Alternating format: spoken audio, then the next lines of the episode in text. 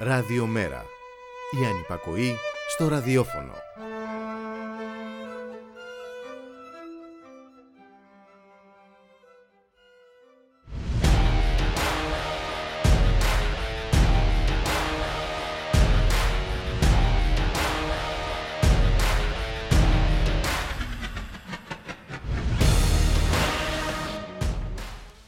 Τέλος της αυθονίας, η περίοδος της ανεμελιάς τελείωσε, αναπόφευκτη πτώση του βιωτικού επίπεδου, να μάθετε να ζείτε με ακόμη λιγότερα, τα μήνυμα των κυβερνώντων στην Ευρώπη, τραγέλαφος.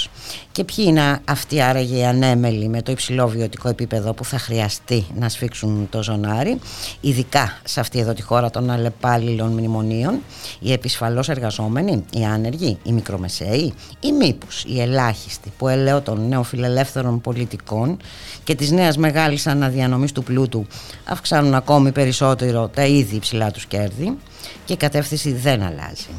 Παρά τη βεβαιότητα ότι έρχονται πολύ σκληρές μέρες για τους Ευρωπαίους πολίτες. Μόνο που οι αντιδράσεις όσο και αν αποσιωπώνται επιμελώς έχουν ήδη αρχίσει. Χιλιάδες διαδήλωσαν στην Πράγα ενάντια στην εμπλοκή στον πόλεμο. Στο Λονδίνο και την Νάπολη της Ιταλίας άνεργοι και φτωχοί καίνε τους λογαριασμούς του ηλεκτρικού και του φυσικού αερίου. Και μια χορηγούμενη ανάρτηση στο facebook μας δείχνει ποιος είναι το μεγάλο αφεντικό σε αυτήν εδώ τη χώρα. Το Υπερταμείο διοργανώνει στις 12 Σεπτεμβρίου ημερίδα στο πλαίσιο της Διεθνούς Έκθεσης Θεσσαλονίκης με θέμα δημιουργώντας νέες ευκαιρίες βιώσιμης και περιφερειακής ανάπτυξης στη χώρα. Η αναπτυξιακή στρατηγική του Υπερταμείου και των εταιριών του σε real estate, υποδομές και logistics με στόχο την ανάδειξη της στρατηγικής του ομίλου στην αξιοποίηση της δημόσιας περιουσίας σε κρίσιμους τομείς για την οικονομική ανάπτυξη. Η ζωή μας στα χέρια των δανειστών, η ζωή μας που γίνεται όλο και πιο φτηνή και εμείς που γινόμαστε όλο και πιο αναλώσιμοι. Δευτέρα σήμερα 5 Σεπτεμβρίου, σαν σήμερα το 1946 ήρθε στον κόσμο ο Φρέντι Μέρκιουρι.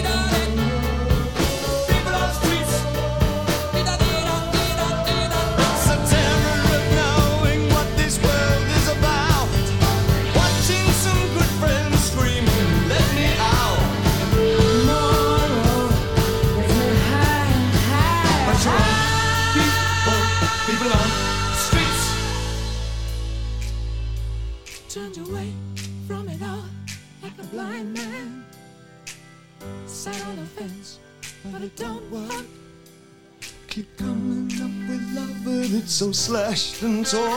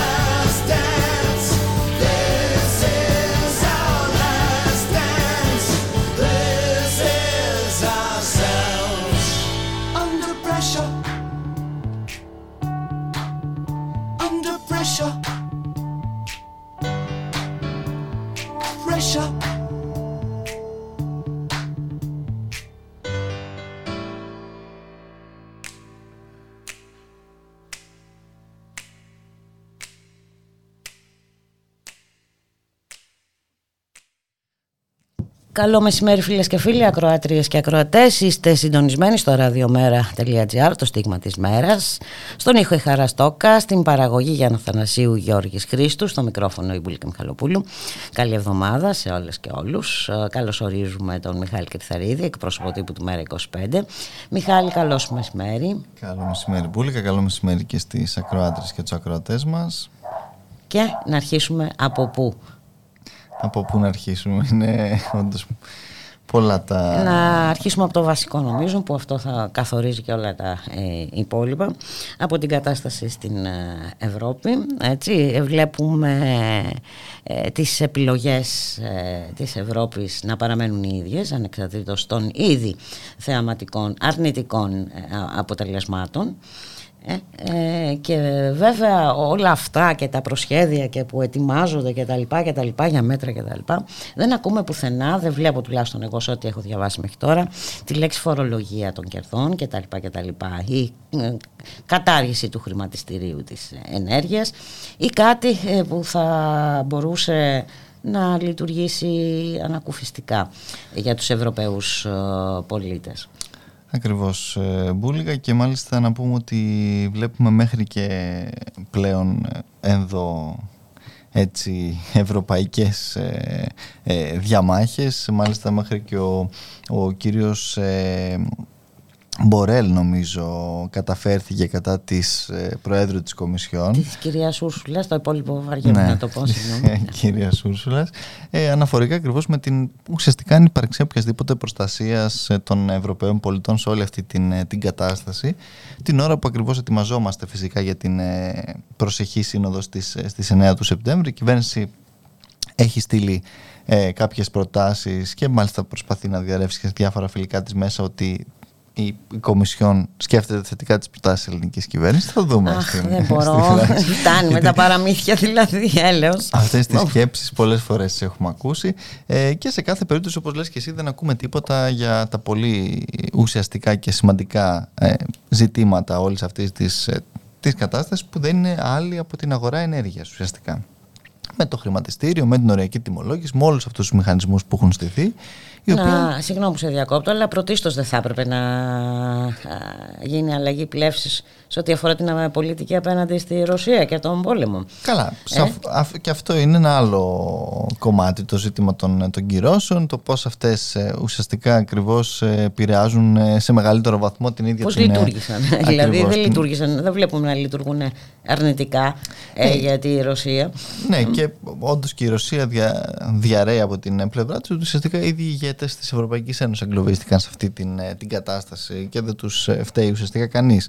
Ε, από εκεί και έπειτα να σου πω μπουλικά όμως ότι Φερρυπίν ο Γερμανός Καγκελάριος ανακοίνωσε 65 δισεκατομμύρια τα οποία υποτίθεται θα ε, ρίξουν ε, για την ανάσχεση εκεί των πληθωριστικών πιέσεων και το καθεξής τα οποία θα προέρθουν όπως τουλάχιστον λένε οι σχεδιασμοί αυτοί από την φορολόγηση ακριβώς ουσιαστικά αυτών των, ε, των εταιριών και των επιχειρήσεων. Εδώ να θυμίσουμε ότι η περιβόητη αυτή υπερφορολόγηση των υπερκερδών ακόμα έχει μείνει στα συρτάρια, έτσι δεν έχει υπάρξει ποτέ. Ε, μπορεί να μην έχουν μαζέψει αρκετά ακόμα.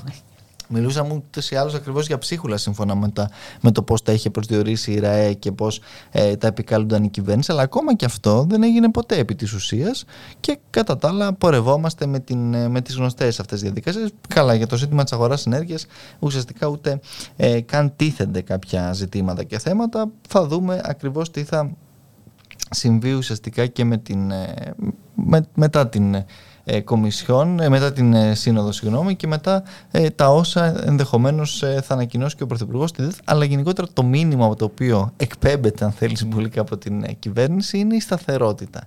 Αυτό και από τις διαρροές τουλάχιστον όσον αφορά τη ΔΕΘ και από όλα αυτά τα οποία βλέπουμε. Αυτό μάλιστα θα, θα λέγαμε πως προωθείται ακόμα και από, το, από την προσπάθεια ή από τα όσα ακούμε τις τελευταίες ώρες τουλάχιστον για την αλλαγή του εκλογικού νόμου, για την νέα αλλαγή μάλλον του εκλογικού νόμου και πάλι η οποία ουσιαστικά επιβεβαιώθηκε μέσω πλην σαφώς και από τον κυβερνητικό εκπρόσωπο σήμερα και από τον κύριο Γεραπετρίτη ε, είχε διαρρεύσει πρώτα και από την ε, κυρία Μπακογιάννη. Ε, έχει υπάρξει μια δήλωση, απάντηση ουσιαστικά από τον ε, γραμματέα μας σήμερα το πρωί στον, στον κυβερνητικό εκπρόσωπο που ουσιαστικά λέει ότι αυτή η σταθερότητά τους είναι αυτή η οποία ουσιαστικά αποτελεί αφέμαξη για τον, για τον λαό και πραγματικά μιλάμε για την... Αν είναι αυτή η σταθερότητα να μας καταστρέψει, να μας ισοπεδώσει, ευχαριστούμε, Ακριβώς. δεν θα πάρουμε. Δηλαδή η σταθερότητα μπορεί να έχεις και σε μια κομματώδη κατάσταση. Σταθερότητα μπορεί να έχεις και στο πάτωμα. Δεν είναι ναι. αυτό ότι είναι καλό απαραίτητα για τον, ε, για τον κόσμο. Άρα αυτό το οποίο ευαγγελίζονται δεν έχει να κάνει ε, με τις ε, πραγματικές προφανώς ανάγκες και τα προβλήματα της ε, της κοινωνίας. Έχει να κάνει με τα συμφέροντα τα οποία σταθερά όντως ε, υπηρετούν και εξυπηρετούν και εκεί υπάρχει σταθερότητα. Βλέπουμε το ένα μετά το άλλο τα ιδιωτικά ε, ολιγαρχικά αυτά συμφέροντα να ανακοινώνουν τα υπερκέρδη τους, ε, να μας λένε πόσο καλά και πόσο τρομερά πηγαίνουν με τις επιδοτήσεις τις δικές μας που φροντίζει η κυβέρνηση ε, κάθε μήνα έτσι πολύ γενναιόδωρα να τους δίνει ε, και κατά τα άλλα αυτό το οποίο βλέπουμε είναι ε, κάποια ψίχουλα τα οποία θα μοιραστούν στη ΔΕΘ είτε με το Fuel Pass, είτε με το επίδομα θέρμανσης, είτε με ε, την επιταγή ακρίβειας πάλι. Ε, τα ίδια τα πολύ συγκεκριμένα τα οποία δεν έχουμε δει ε, να έχουν αποδώσει και τίποτα επί της ουσίας, όταν μπουλικα δεν ακούμε τίποτα ε, για το ΦΠΑ, για τους ειδικούς φόρους ε, κατανάλωση, τα καύσιμα στο ένα στο άλλο, όταν δεν ακούμε τίποτα για το τι πρέπει να γίνει αυτή τη στιγμή που μειώνονται τα εισοδήματα με ε, τους μισθούς, τα κοινωνικά επιδόματα, τις συντάξεις ακόμα, οι οποίες όλες έχουν μείνει, όλα αυτά έχουν μείνει καθυλωμένα έτσι. Τη στιγμή που κάθε μέρα ο κόσμος αυτός που πηγαίνει στο σούπερ μάρκετ ή καλύτερα να πληρώσει το ρεύμα του ή οτιδήποτε άλλο, ε, συναντάει τιμές οι οποίες κάθε μέρα είναι όλο και υψηλότερες και όλο και πιο ε, δύσκολο έτσι γίνεται το να, να μπορέσει πραγματικά να περάσει ε, τον, ε, το μήνα του. Και επί της ουσίας αυτή είναι η σταθερότητα. Η σταθερότητα, ακριβώς. Ναι. Άρα ε, πραγματικά μισώσουμε να έχουμε τέτοια σταθερότητα. Και βέβαια έχει και πολλές εκφάνσεις αυτή η σταθερότητα. Και εν πάση περιπτώσει το Σύνταγμα τι είναι, δηλαδή δεν, δεν μπορώ να καταλάβω. Και η ε, κουρελόχαρτο, καλά, το ξέρουμε και ότι εντάξει, επί εποχής μνημονίων ε, είδαμε πώς ε, λειτουργήσαν τα συνταγματικά ναι, δικαιώματα και οι συνταγματικές προβλέψεις. Σαφώς Μπουλίκα, αλλά πέρα από όλα αυτά είναι, πρόκειται για μια ομολογία ήττα.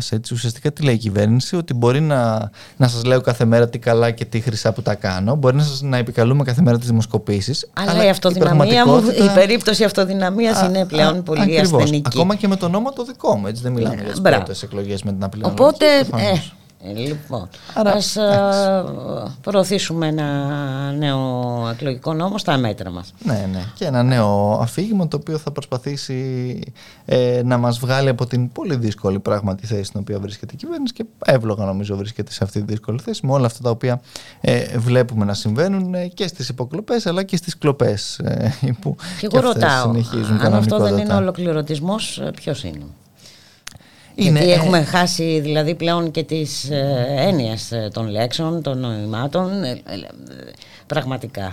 Σε κάθε περίπτωση δεν μπορεί να ονομαστεί αυτό που ζούμε σήμερα δημοκρατία είναι ένα ακόμα πράγματι μπουλικά δείγμα τέτοιο, διότι δεν είναι το μόνο, είναι όλα αυτά τα οποία βλέπουμε, ε, αν θες ακόμα και με τις ε, υποθέσεις αυτές των ε, παρακολουθήσεων, είναι όλα αυτά τα οποία βλέπουμε με τα μέσα ενημέρωσης, είναι όλα αυτά τα οποία βλέπουμε, αν θες ακόμα και στον τρόπο με τον οποίο ακριβώς διαχειρίζονται ε, το ζήτημα της ενέργειας και όλη αυτή την κατάσταση. Δηλαδή, ακόμα και αυτό το οποίο συζητάγαμε το προηγούμενο διάστημα, ότι θα δώσουν δηλαδή μέσα σε ένα μήνα τα χρήματα εκείνα τα οποία ουσιαστικά θα μπορούσαν να δώσουν για να ε, εξαγοράσουν την τη ΔΕΗ και να μπορούν να ασκούν ενεργειακή και κοινωνική αν θες πολιτική μέσα από αυτό είναι και αυτό αν θες όλα αυτά είναι ε, δείγματα γραφής για αυτή την, ε, την κατεύθυνση της κυβέρνησης αλλά είναι κάτι το οποίο αν θες επειδή είχαμε και την συνεδρία της Κεντρικής Επιτροπής το Σάββατο ε, και υπήρξε η η αποτίμηση αν θες ε, της, ε, της πολιτικής συγκυρίας ότι αυτά τα περί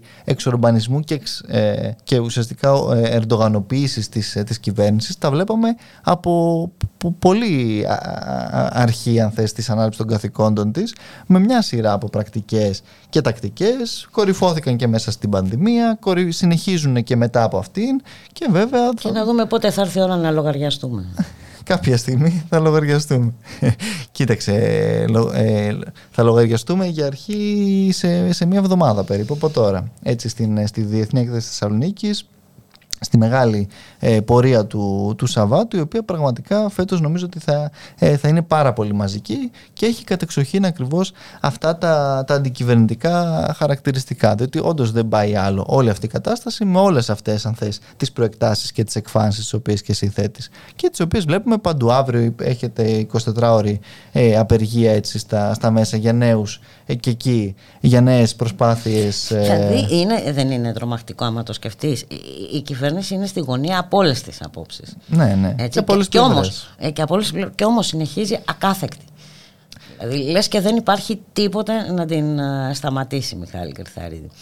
Ναι, ε, διότι έχει έναν μεγάλο σύμμαχο Μπούλικα τον οποίο καθημερινά επιδοτεί με κάθε τρόπο. Από τη μία είναι οι, οι ολιγάρχες αυτοί που ουσιαστικά την έφεραν και στην εξουσία αν θέλεις και από την άλλη βέβαια είναι και τα μέσα τα οποία έχουν φροντίσει με όλους τους μηχανισμούς που έχουν στήσει να μπορούν να τα επηρεάζουν ε, με πολύ αποτελεσματικό θα λέγαμε τρόπο με ότι αυτό συνεπάγεται βέβαια και για μεγάλο μέρος της, ε, της κοινωνίας, όχι όμως σε καμία περίπτωση για την ε, πλειοψηφία της κοινωνίας η οποία μπουλίκα ε, αντιδράει και βλέπει όλα όσα συμβαίνουν. Μπορεί ακόμα να μην είναι και τόσο αν θες. Μπορεί να υπάρχουν ακόμα και, βου, και, και βουβές αν θες αντιδράσεις σε όλη αυτή την, ε, την κατάσταση αλλά σε κάθε περίπτωση ε, ήδη βλέπουν, βλέπουν όλο και περισσότεροι αν θες ότι όντως δεν πάει άλλο αυτή η κατάσταση τα είπαμε και, και προχθές έτσι και με, την, ε, με τη, στη Μαλαματίνα που, που βρεθήκαμε στη Θεσσαλονίκη και εκεί υπάρχει αύριο ε, και νέα κινητοποίηση. Τα βλέπουμε και εδώ, παντού. Και στη Θεσσαλονίκη και, και στην Αθήνα. Ναι, θα κινητοποίηση. ακριβώς και, και πραγματικά σου λέω τα βλέπουμε παντού. Τα βλέπουμε ακόμα και αν θες και στο, στο, στο νέο δυστύχημα αυτό το τραγικό το οποίο είχαμε στην, ε, στην Πρέβεζα όπου βλέπω κιόλας ότι και έχουμε ε, ραγδαία αύξηση έτσι, ναι, υπάρχουν... των εργατικών δυστυχημάτων στη χώρα μας. Έτσι και, και, και δεν δε σταματάνε πουθενά. Και βλέπω κιόλας ότι μάλιστα η συγκεκριμένη εταιρεία είχε και, και προηγούμενο τέτοιο ιστορικό. Που προφανώς δηλαδή κανένας δεν έλαβε ε, μέτρα, κανένας δεν τιμωρήθηκε. Συνεχίζονται και, και, και, και κανένας δεν ελέγχθηκε. Κανένας δεν ελέγχθηκε. Και βλέπουμε πραγματικά να, να θρυνούνται, ας πούμε έτσι, ε, ε, να θρυνούμε ανθρώπους με αυτόν τον τρόπο είναι πραγματικά αδιανόητο, ας πούμε. Αλλά παρόλα αυτά, όπως λες και εσύ, ακόμα και αυτή η, η είδηση που συνέβη χθες, πέρασε δυστυχώς στα, στα, στα πολύ ψηλά. Και κανένας δεν αναρωτήθηκε γιατί συνεχίζουν έτσι να συμβαίνουν όλα αυτά εν έτη 2022 με την τεχνολογία υποτίθεται να, ε, να έχει προοδεύσει με όλα τα, τα εργαλεία τα οποία υπάρχουν και όμως κάποιου, για κάποιους το κέρδος φυσικά ε, είναι το, το ο βασικότερος ε, και ο πρωταρχικός αν θέλεις ε, σκοπός ε, Μπούλικα. Ένα μουσικό διαλυματάκι.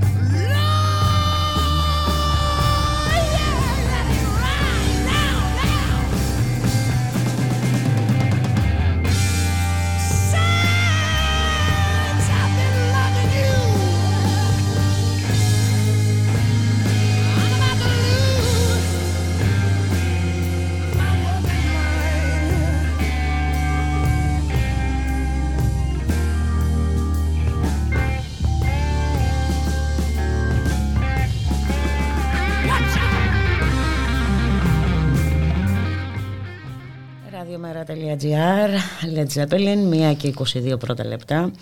Μιχάλη Κρυθαρίδη, όλα λειτουργούν σωστά σε αυτή τη χώρα. Ε; Και κυρίως το 112. Αλίμονο, τι. Υπάρχει και η ατομική ευθύνη, μην το ξεχνάμε αυτό. Ε, ναι. Άμα δεν βγεις να καθαρίσει το τα φρεάτιο σου. Τι, αλίμονο. Ποιος θα το κάνει; Άμα δεν πας μέχρι τη Χαμοστέρνα να καθαρίσει τα φρεάτια εκεί, Χαμοστέρνας και πριό. Έτσι, έτσι. Δεν ξέρουμε και πού υπάρχει τώρα. Είναι στην περιφέρεια, είναι στο Δήμο. Που... Είναι όντως μια κατάσταση όμως τώρα πέρα από την πλάκα. Βλέπουμε πάλι και σήμερα και στη Θεσσαλονίκη και στην κεντρική Μακεδονία γενικά νέα πλημμυρικά φαινόμενα. Εκεί που θα πάει δηλαδή σε, σε πέντε μέρες ο Πρωθυπουργός να να κάνει και εξαγγελίες και για την πόλη, κλασικά όπως ακούμε κάθε χρόνο.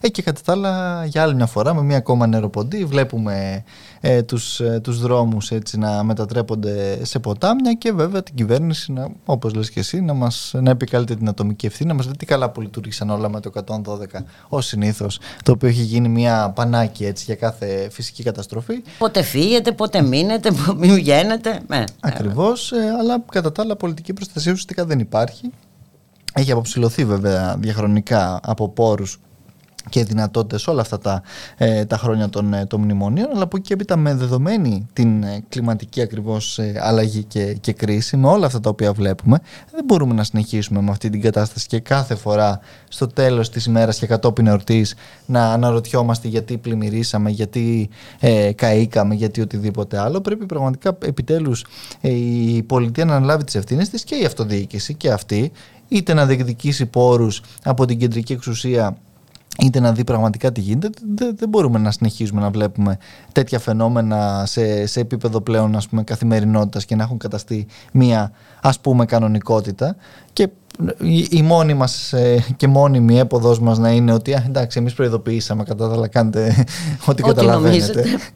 εντάξει, είναι, είναι πραγματικά τρομερό και αυτό μπουλικα και εντάξει δηλαδή ε, νομίζω ότι Γενικά η φετινή έτσι άνοδος του, ε, το ανέβασμα του Πρωθυπουργού στη Θεσσαλονίκη θα έχει έτσι, ε, πολύπλευρη αξία και με αυτά που γίνονται στη Μαλαματίνα και με αυτά τώρα με τις, ε, με τις πλημμύρες. Είναι πραγματικά μια ε, κατάσταση που καταδεικνύει για άλλη μια φορά όλη αυτή την αποτελεσματικότητα του άριστου επιτελικού κράτους που έχει στήσει η κυβέρνηση το οποίο πραγματικά είναι άριστο μόνο ε, στο να ε, υποκλέπτει, στο να κλέπτει σε όλα αυτά τα υπόλοιπα δηλαδή πέρα από τις πραγματικές έτσι, ανάγκες και τα προβλήματα που έχει ο κόσμος εκεί έξω, έχει κοινωνία και τα οποία μόνο διωγγώνονται μπουλικά καθημερινά. Ναι, διωγγώνονται, αλλά ξέρεις ε, δεν πρέπει να μείνουμε μόνο ε, ε, στην αποτύπωση έτσι, της, και, στην εκτίμηση. και στην εκτίμηση της πραγματικότητας. κάτι πρέπει να κάνουμε. Ακριβώς πρέπει να κάνουμε πολλά πράγματα, όχι μόνο κάτι και ε, πρέπει να, να, να, τα οργανώσουμε όλα αυτά διότι εδώ όντως έχουμε μια κατάσταση η οποία ε, Εντάξει, δηλαδή το, το, το να βγαίνει ένας ε, πρωτοκολλασάτο υπουργός της κυβέρνησης και να μας λέει ότι πρέπει να βρούμε εναλλακτικούς τρόπους φέτος το χειμώνα, πώς θα ζεσταθούμε για να δούμε πώς θα βγάλουμε πέρα. Ο κύριος Γεωργιάδης. Ναι, ναι, ωραία. Ε, ε, ναι. Δηλαδή τι να κάνουμε. Και να, ότι να να, ή ο κύριος Οικονόμου ε... να μας λέει ότι είναι αναπόφευκτη η πτώση του βιωτικού μας επίπεδου. Για ποιο βιωτικό επίπεδο ναι. ε, να μιλήσουμε.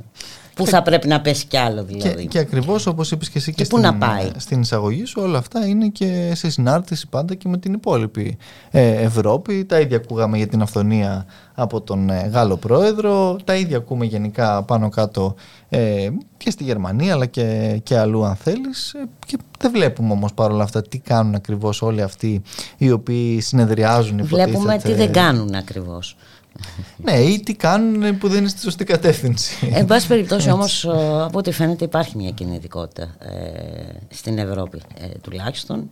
Είχαμε μεγάλη διαδήλωση στην ε, Τσεχία. Ναι, και... Έχουμε ένα κίνημα στην Αγγλία.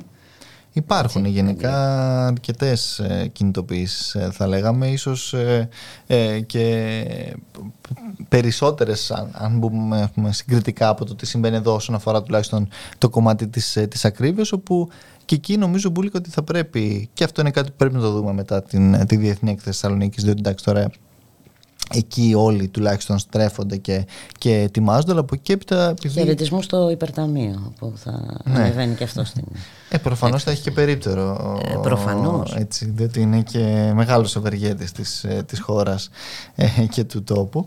Ε, και σε, σε κάθε περίπτωση πρέπει μετά να δούμε όντως τι θα συμβεί με όλη αυτή την κατάσταση με την ακρίβεια. Δηλαδή, Νομίζω πως όλος ε, ο αγώνας της, ε, της κοινωνίας πρέπει να επικεντρωθεί μετά σε αυτό Προφανώς δεν, δεν είναι αδιάφορα τα όσα συμβαίνουν και με τις υποκλοπές και με όλα τα ζητήματα τα, τα, τα δημοκρατίας αλλά αυτό το οποίο βιώνει καθημερινά στο πετσί του ο κόσμος και ο τρόπος με τον οποίο Μα όλα αυτά είναι αλληλάνδετα. Ακριβώς, ακριβώς. Το ένας συμπληρώνει το άλλο, ο Μιχάλη. Έτσι, ούτως ή άλλως πηγαίνουν χέρι-χέρι. Και βέβαια πάντα και με μπόλικες δόσεις ε, καταστολής που και αυτές είναι χρήσιμες και θα δούμε και πώς θα επανέλθουν, διότι ανοίγουν σιγά-σιγά και τα πανεπιστήμια. Θα δούμε και εκεί τι θα συμβεί με όλους τους σχεδιασμούς αυτούς που ετοιμάζει η κυβέρνηση, με την πανεπιστημιακή αστυνομία, με όλα αυτά τα οποία ακούγαμε και βλέπουμε και τα οποία συνεχίζουμε να βλέπουμε τουλάχιστον αν θες ε, στην, ε, στην πλατεία των, ε, των εξαρχείων με ε,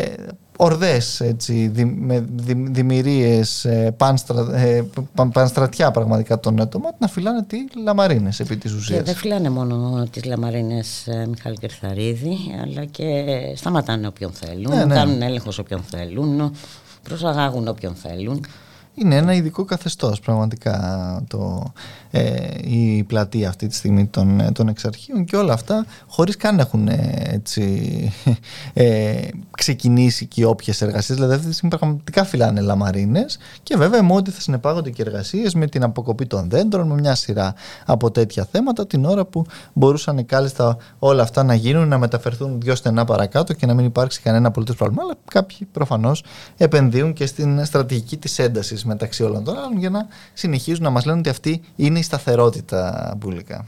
Και επειδή οι επιδιώξεις της κυβέρνησης χρειάζονται ως γνωστόν, το είδαμε εξάλλου από την αρχή, το βλέπουμε καθημερινά και τη δημοσιογραφική βοήθεια. Έτσι. Ε, έχουμε νέο νομοσχέδιο, δεν, δεν ξέρουμε τι ακριβώς περιλαμβάνει, θα το δούμε. Υπάρχουν αντιδράσεις ήδη, αύριο έχουμε 24 ώρια περίπου στα τηλεοπτικά μέσα ενημέρωσης, γιατί ε, προβλέπεται μείωση των ε, εργαζομένων.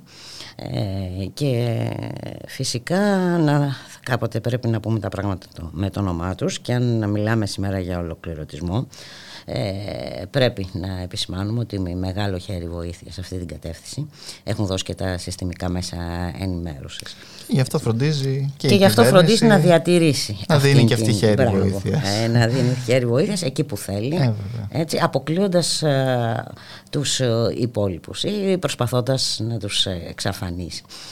Ε. Και, και καλό είναι μέσα σε όλα αυτά, Μπουλίκα, μιας που μου δίνεις την ευκαιρία να πω, επειδή ε, βρε, ε, έτυχε να βρεθώ και όλε αυτές τις μέρες και στο, στο ετήσιο συνέδριο της Ένωσης ε, Δημοτικών Ραδιοτηλεπτικών Μέσων ε, ότι ακριβώς σε όλα αυτά πρέπει και ήδη οι δημοσιογράφοι να αναλογιστούν και, και πραγματικά και τα δικά τους εργασιακά αν θέλεις δικαιώματα και δεδομένα ότι ακριβώς βλέπουμε πως με αυτό το νομοσχέδιο το οποίο συζητάμε πόσο και δεν πρόκειται για, μόνο για εργασιακά δικαιώματα Μιχάλη Κρυθαρίδη ναι. πρόκειται για την ουσία ε, του επαγγέλματος βέβαια, βέβαια. Ε, την ουσία της ενημέρωσης γιατί δεν είναι μόνο θέμα εργασιακών ε, δικαιωμάτων προφανώς, προφανώς απλά ακόμα και ο τρόπος με τον οποίο μεταχειρίζονται και τους ίδιους καλό είναι νομίζω ε, να αφυπνίσει συνειδήσεις ε, για να υπάρξει ακριβώς πραγματικά ενημέρωση και όχι αυτό το οποίο έχουμε καταντήσει δυστυχώς ε, να βλέπουμε και να ακούμε τα τελευταία όχι μόνο χρόνια των ημέρων της κυβέρνησης του κ. Μητσοτάκη αλλά γενικότερα όλης αυτής της κατάστασης με αποκορύφωμα τις ημέρες και τα έργα του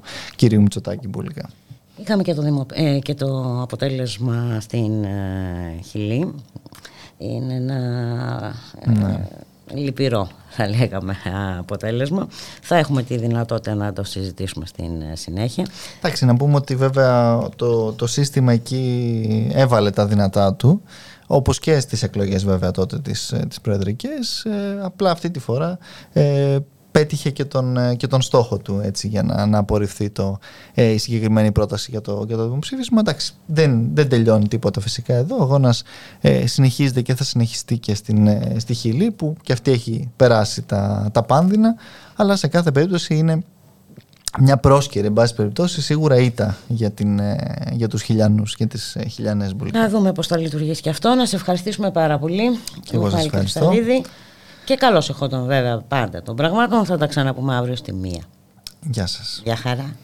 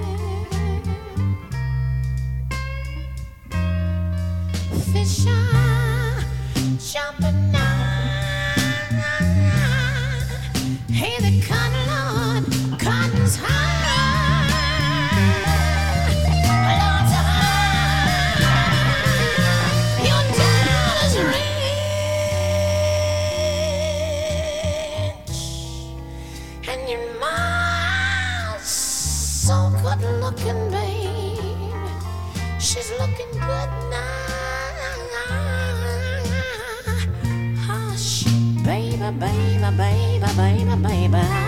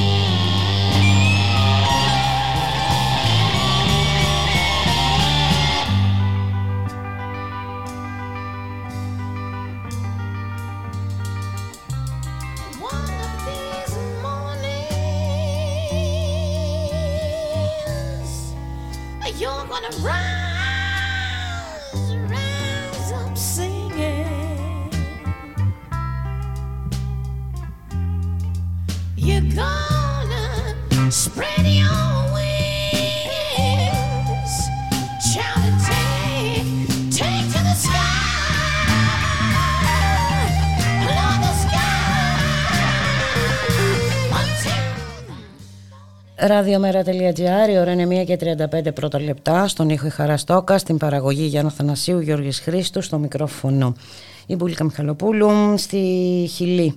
Το σχεδόν το 62% των πολιτών είπε όχι στο προσχέδιο του νέου συντάγματος, που επρόκειτο να αντικαταστήσει το σύνταγμα που ίσχυε από την δικτατορία του Αουγκούστο Πινοσέτ. Να καλωσορίσουμε τον κύριο Δημήτρη Καλτσόνη, καθηγητή θεωρίας κράτους και δικαίου στο Πάντιο Πανεπιστήμιο. Καλό σας μεσημέρι κύριε Καλτσόνη. Καλό σας μεσημέρι. Ε, ήταν ένα μη ικανοποιητικό αποτέλεσμα θα λέγαμε κύριε Καλτσόνη και, και σε αντίθεση βέβαια με το ότι είχε αποφασίσει η συντριπτική πλειοψηφία το χιλιανό στο δημοψήφισμα του 2020. Ναι, ε, καταρχήν να διευκρινίσω ότι το αποτέλεσμα ήταν μάλλον ε, τουλάχιστον με τα δείγματα που υπήρχαν το τελευταίο διάστημα. Ε, παρότι βέβαια η πλειοψηφία ε, με την οποία απορρίφθηκε το σχέδιο συντάγματος είναι διευρυμένη σε σχέση με αυτό που, που αναμενόταν. Ε, το δεύτερο που θέλω να, να διευκρινίσω είναι ότι η απόρριψη του σχεδίου συντάγματος δεν σημαίνει συμφωνία με το υπάρχον διότι είναι διάχυτη στην κοινωνία και στις πολιτικές δυνάμεις, με διαφορετικό τρόπο φυσικά και στην καθεμία. Ε, είναι διάχυτο το, το ζήτημα και το αίτημα ότι ε, υπάρχει ανάγκη ενός νέου Άρα Πρέπει να μείνουμε σε αυτό που έχουμε, την απόρριψη του συγκεκριμένου η οποία βέβαια πρέπει να εξηγηθει Και εδώ νομίζω ότι το βασικότερο στοιχείο που θα πρέπει να αναδείξουμε είναι ότι πρόκειται για μια ένδειξη, μια αντανάκλαση, αν θέλετε, των, ε, ε, των αντιφάσεων και των ταλαντεύσεων που υπάρχουν ε, μέσα στην ίδια την κοινωνία της Χιλής, μέσα στην ίδια το λαό της Χιλής. και βέβαια εντάξει εννοείται ότι τα μέσα μαζικής ενημέρωσης, τα κυρίαρχα μέσα ενημέρωσης έπαιξαν το γνωστό τους ρόλο, με τη δαιμονοποίηση και την παραπληροφόρηση και τη δαιμονοποίηση επιμέρους πλευρών του συντάγματος, την παραπληροφόρηση, το ψεύδος, τον εκφοβισμό κτλ. κτλ. Όμως αυτά δεν θα μπορούσαν να είχαν φέρει σε πέρα στο έργο τους αν δεν υπήρχαν αυτές οι ταλαντεύσεις που αν δούμε την πρόσφατη ιστορία της Χιλής, δηλαδή κυρίως από την εξέγερση την κοινωνική του 2019 μέχρι σήμερα, αλλά και τα τεκτενόμενα στη Λατινική Αμερική, δεν μπορούμε να την καταλάβουμε. Ε, για να δούμε δηλαδή πώς η κοινωνία κάνει μερικές φορές ένα βήμα μπροστά, ε, στη συνέχεια κάνει δύο βήματα πίσω, αναζητά λύσεις. Ε, καμιά φορά οι λύσεις αυτές που αναζητά μπορεί να, είναι, να μην είναι αποτελεσματικές. Ε, ε, αυτό ακριβώς το γεγονός να φέρνει ε, πίσω γυρίσματα και πάει λέγοντας. Μάλιστα. Ε... Δεν ξέρω αν έχουμε. Ναι, ναι. Ε, βεβαίως. Συνεχίστε. Ε, ε, εγώ, θα ήθελα, εγώ θα ήθελα λίγο να, επιγραμματικά να, να παρουσιάσω τα τρία-τέσσερα βασικά σημεία που δείχνουν ακριβώς αυτή την, την, την αμφισημία και τις ταλαντεύσεις. μάλιστα. Ναι, πρώτο στοιχείο λοιπόν έχουμε την κοινωνική έκρηξη του 2019 η οποία αντιμετωπίστηκε με την ευρύτατη καταστολή, δεκάδες νεκρούς, τραυματίες κτλ. κτλ. Εκείνη την περίοδο οι δημοσκοπήσεις όλες έδειχναν ότι το 68% του λαού είχε συμμετέχει συμμετάσχει με τον ένα ή άλλο τρόπο σε διαδηλωσει το 68% του λαού, μιλάμε για τεράστιο νούμερο, και το 84 περίπου τα 100 ε, διεκδικούσε την υιοθέτηση ενός νέου Πρώτο λοιπόν στοιχείο που δείχνει ε, την κοινωνική δυσαρέσκεια και την αναζήτηση μιας λύσης. Δεύτερο στοιχείο, όταν μετά από τους χειρισμούς που έκανε η κυβέρνηση, γιατί η κυβέρνηση η συντηρητική τότε δεν, έκανε, δεν χρησιμοποίησε μόνο την καταστολή, έκανε και παραχωρήσεις παρέτησε πολλούς υπουργούς, έκανε κάποιες επιμέρους παραχωρήσεις κτλ. για να εκτονώσει τη λαϊκή οργή και τελικά δέχτηκε να γίνει το δημοψήφισμα για την σύγκληση συντακτικής συνέλευσης, μόνο που η συντακτική συνέλευση είχε αποκλειστικό έργο την προετοιμασία ενός σχεδίου συντάγματος και όχι την, τη, τη διαχείριση των πολιτικών υποθέσεων της χώρας παράλληλα με την, ε, με την ε, υιοθέτηση του νέου συντάγματος. Ήδη αυτό έδειχνε την ταλάντευση όχι μόνο του εκλογικού σώματος, αλλά του ίδιου του λαού της Χιλής γύρω από το ζητούμενο. Το τρίτο στοιχείο που θέλω να επισημάνω είναι ότι το σύνταγμα, το σχέδιο συντάγματο ήταν ένα δημοκρατικό και προοδευτικό σύνταγμα, αλλά όχι ένα ριζοσπαστικό σύνταγμα το οποίο θα μπορούσε να εμπνεύσει εμπιστοσύνη ότι έχει ένα συνολικό σχέδιο κοινωνικών, οικονομικών και πολιτικών αλλαγών. Το σχέδιο συντάγματο ήταν μεν πολύ δημοκρατικό σε σύγκριση ειδικά με άλλα συντάγματα, όμως βρισκόταν πίσω ακόμη και από το Σύνταγμα της Βενεζουέλας του 1999 ή της Βολιβίας. Να λοιπόν ένα ακόμα, μια ακόμα ένδειξη αυτών των ταλαντεύσεων και μια τέταρτη ε, ε, ένδειξη είναι ότι μετά την υιοθέτηση του σχεδίου συντάγματος από την Τακτική Συνέλευση, τις εκλογές για τον πρόεδρο της Δημοκρατίας, το σύστημα εκεί είναι εκλέχθηκε ο κεντροαριστερός Μπόριτς, ο οποίος εκ των πραγμάτων, αν δει κανείς το πρόγραμμά του, ναι, μεν ε, διαφοροποιείται προφανώς από τις αμυγός νεοφιλελεύθερες πολιτικές της δεξιάς και της ακροδεξιάς, παρόλα αυτά εκλέχθηκε με ένα σχετικά άτολμο κοινωνικό-οικονομικό πρόγραμμα. Μάλιστα. Όλα αυτά λοιπόν συγκροτούν την, πώς να το, πούμε τώρα, το, το, το παλίμψιστο, την εικόνα, την, την, ναι, τη γεωγραφία ε, που δείχνουν, που αντανακλούν την πολιτική, ε, τις πολιτικές αναζητήσεις ή αν θέλετε και την πολιτική οριμότητα του λαού της Χιλής. Και ε, οι επιλογές τώρα ποιες είναι. Ε, κύριε από, από, ό,τι κουβεντιάζεται, από ό,τι κουβεντιάζεται τώρα είδα και ο ίδιος ο πρόεδρος της Δημοκρατίας είπε ότι από τη στιγμή που απορρίφθηκε το συγκεκριμένο σχέδιο ε, αλλά παράλληλα υπάρχει διάχυτη αυτή η διάθεση για ένα νέο σύνταγμα ε, υπάρχει η πιθανότητα να συγκριθεί εκ νέου μια νέα συντακτική Από ό,τι καταλαβαίνω, πάλι με περιορισμένο χαρακτήρα, δηλαδή μόνο για την ετοιμασία ενός σχεδίου συντάγματος, και να ετοιμαστεί ένα νέο σχέδιο συντάγματος, το οποίο θα λάβει ίσως υπόψη του ε, σε κάποιες πλευρές ε, τις, ε, τις αντιδράσεις ή, ε, που υπήρξαν από, από μέρος της κοινωνίας ή τα, τα αιχμηρά εκείνα σημεία τα οποία οδήγησαν ένα τμήμα της κοινωνίας να το καταψηφίσει ε, και να, να, να ακολουθεί πάλι η ίδια διαδικασία. Και έχω την αίσθηση ότι το νέο σχέδιο συντάγματος πιθανότατα με βάση το σημερινό σχετισμό δυνάμεων να είναι πιο μαζεμένο, πιο ε, λιγότερο ε, προοδευτικό από αυτό το οποίο μπήκε σήμερα σε ψηφοφορία. Λιγότερο ριζοσπαστικό. Αλλά αυτό δεν μπορεί να, και να το προκριοφλήσει κανείς απολύτως, διότι δεν γνωρίζουμε οι κοινωνικές και οικονομικές εξελίξεις και ιδίως η παγκόσμια οικονομική κρίση που βρίσκει την αποτύπωσή της και σε κάθε χώρα ξεχωριστά, τι είδους διεργασίες και εξελίξεις θα φέρει με την όξυνση της φτώχειας, ε, της κοινωνικής ανισότητας κτλ. Ναι, ε, και μιας και αναφερθήκατε ε, σε αυτά τα ζητήματα, να εκμεταλλευτώ ε, την ευκαιρία που σας έχουμε κοντά μας, να μιλήσουμε λίγο για τα δικά μας εδώ. ακούμε τον έναν συχνά από κυβερνητικά στελέχη, και όλο συχνότερα θα έλεγα, ότι να τίθεται θέμα αλλαγής του εκλογικού νόμου με το επιχείρημα ότι δεν μπορεί η χώρα να μείνει ακυβέρνητη. Πώς είναι δυνατόν αυτό, ναι. κύριε Καλτσόνη, δηλαδή ε, να αλλάζει κάθε είναι... τρεις και λίγο ο εκλογικός νόμος ε, αναλόγως των ναι, ναι. επιδιώξεων ε, του κυβερνώντος κόμματος. Το πρόβλημα δεν είναι μόνο αυτό που σωστά το εντοπίζετε, είναι και αυτό βεβαίως ένα πρόβλημα. Το πρόβλημα είναι ότι για πάγια μιλάμε για υιοθέτηση εκλογικών συστημάτων τα οποία ε, ε, παραχαράσουν ε, ή αν θέλετε νοφεύουν ή αν θέλετε να το πω πιο σκληρά την βούληση του εκλογικού σώματος. Διότι δεν μπορούμε να, παρά να μιλάμε για παραχάραξη όταν ένα εκλογικό σύστημα δίνει τη δυνατότητα για παράδειγμα σε ένα κόμμα του 39% ή του 36% να σχηματίσει κυβέρνηση. Δηλαδή να έχει ενώ είναι μειοψηφία στο, ε, στο εκλογικό σώμα να αποτελέσει να είναι πλειοψηφία κοινοβουλευτική. Αυτό λέγεται παραβίαση της βασικής δημοκρατικής αρχής τη Δημοκρατικής Αρχής που λέγεται παραβίαση της λαϊκής κυριαρχίας. Τώρα, το ότι μπίνεται αυτό πάντοτε με διάφορα επιχειρήματα περί ακυβερνησίας κτλ., αυτό νομίζω τώρα πια είναι λίγο αστείο. Α δει κανείς και άλλες χώρες στο κάτω-κάτω, στο Βέλγιο, ας πούμε, κράτος μέλος της Ευρωπαϊκής Ένωσης, όπου ε, η, επί, επί πάρα πολλά ε, χρόνια, πάρα πάρα πολλά χρόνια, ε, σχηματίζονται κυβερνήσεις συνεργασίας. Οι συνεργασίες αυτές συντάσσονται, ανασυντάσσονται, κόμματα μπαίνουν στην κυβέρνηση, κόμματα βγαίνουν από την κυβέρνηση.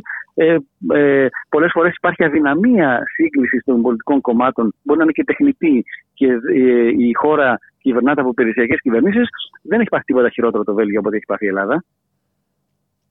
Σωστά και δεν, και δεν έχουμε να δει να λειτουργεί ε, ε, πώς να το πω τώρα ε, ευεργετικά για, για τους πολίτες και τη χώρα αυτή η μα, τακτική. μα ε, κύριε είναι προφανές ότι τα καλπονοθετικά συστήματα, εκλογικά συστήματα, τα οποία δεν είναι κάτι καινούριο στη χώρα μας, τα καλπονοθετικά εκλογικά συστήματα έχουμε από, από ιδρύσεις του, του ελληνικού κράτους.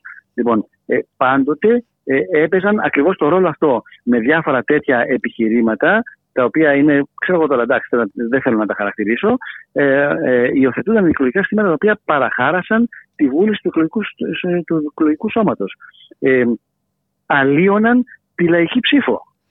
Αλλιώναν τη λαϊκή ψήφο και αυτό είναι κάτι που το αντιλαμβάνονται οι πολίτες και θα έλεγα ότι ε, σε αυτό οφείλεται και η, άρνηση πολλών για προσφυγή στις κάλπες. Δηλαδή κάπου αισθάνονται ότι δεν έχει νόημα. Ε, φυσικά, φυσικά και αυτή η παράμετρος υπάρχει και να πω και μια άλλη πλευρά ότι αν είχαμε ένα πάγιο ε, εκλογικό σύστημα απλής και ανώθετης αναλογικής ε, θα μπορούσε να απαντηθεί και πλήρως και στην πράξη και το επιχείρημα το οποίο φέρνει η κυβέρνηση και η κάθε κυβέρνηση, ότι δηλαδή τα κόμματα δεν είναι πρόβλημα να συνεργαστούν μεταξύ τους.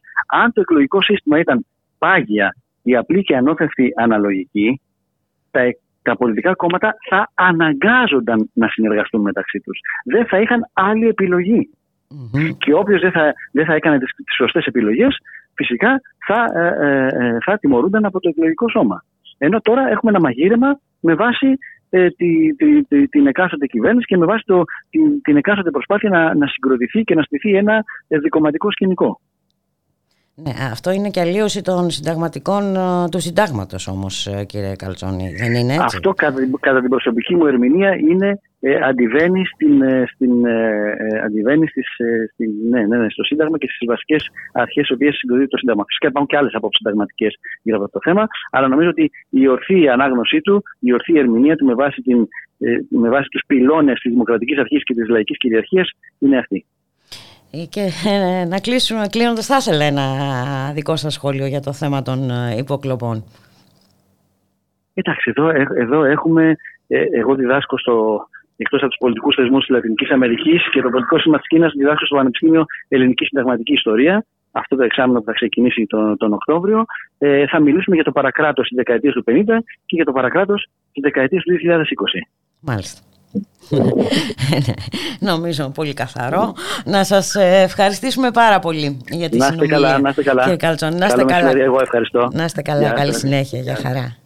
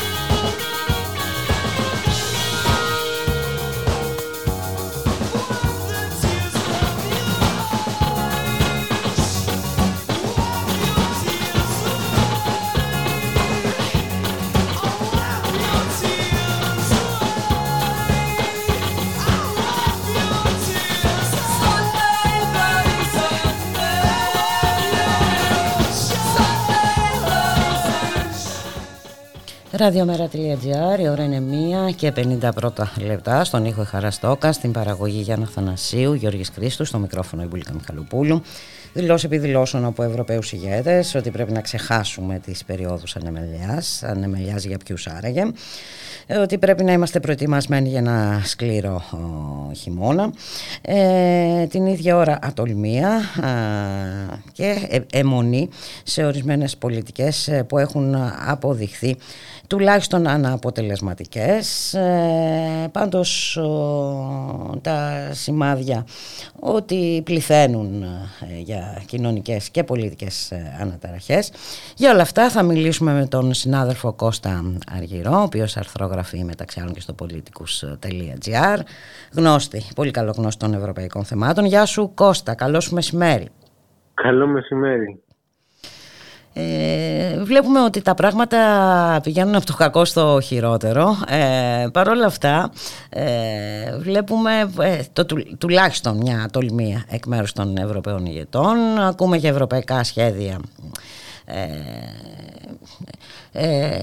τα οποία ωστόσο είναι επιχάρτου προς το παρόν ενώ σύμφωνα με αυτά που ε, έρχονται στο φως της δημοσιότητας όσα, όσα μπορούμε να μάθουμε τέλος πάντων δεν ακούμε πουθενά για φορολογία στα υπερκέδη των ναι. εταιριών ηλεκτρισμού και ενέργειας έτσι. ακούμε κάτι για εισφορά κτλ. κτλ.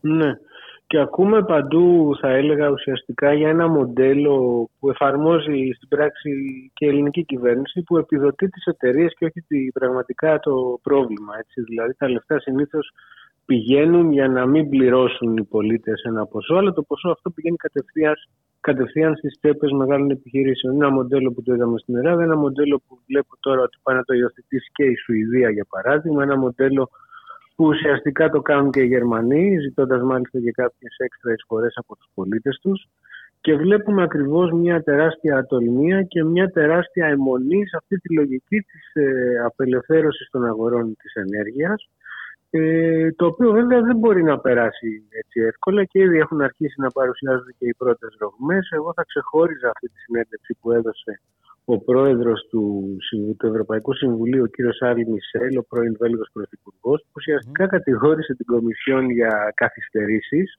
ότι περιμένουν οι Ευρωπαίοι ηγέτες εδώ και καιρό ότι έχουν ζητήσει της κυρίας Φοντερ να παρουσιάσει συγκεκριμένες προτάσεις και δεν το έχει κάνει.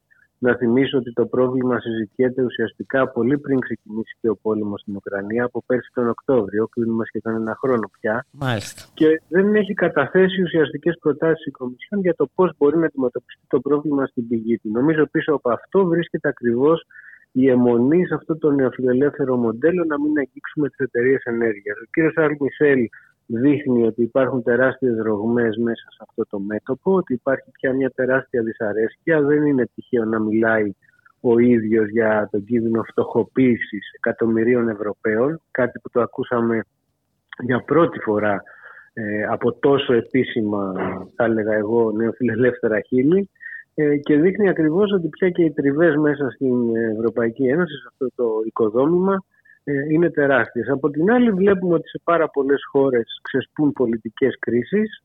Ε, είχαμε μια τεράστια διαδήλωση, αρκετά βεβαίως ε, ερμαφρόδιτη ως το περιεχόμενο των διοργανωτών στην Τσεχία με 70.000 κόσμο, αλλά δεν μπορεί να είναι 70.000 όλοι τους ακροδεξιοί ή, ψεκασμένοι ή ρωσόφιλοι, δεν ξέρω πώς αλλιώς προσπάθησαν να παρουσιάσει ο Τσέχος Πρωθυπουργός που ζητούσαν ουσιαστικά να σταματήσει η παροχή όπλων στην Ουκρανία, να υπάρξει μια προσπάθεια ουδετερότητας και τέλος πάντων να σταματήσει αυτή η κατάσταση.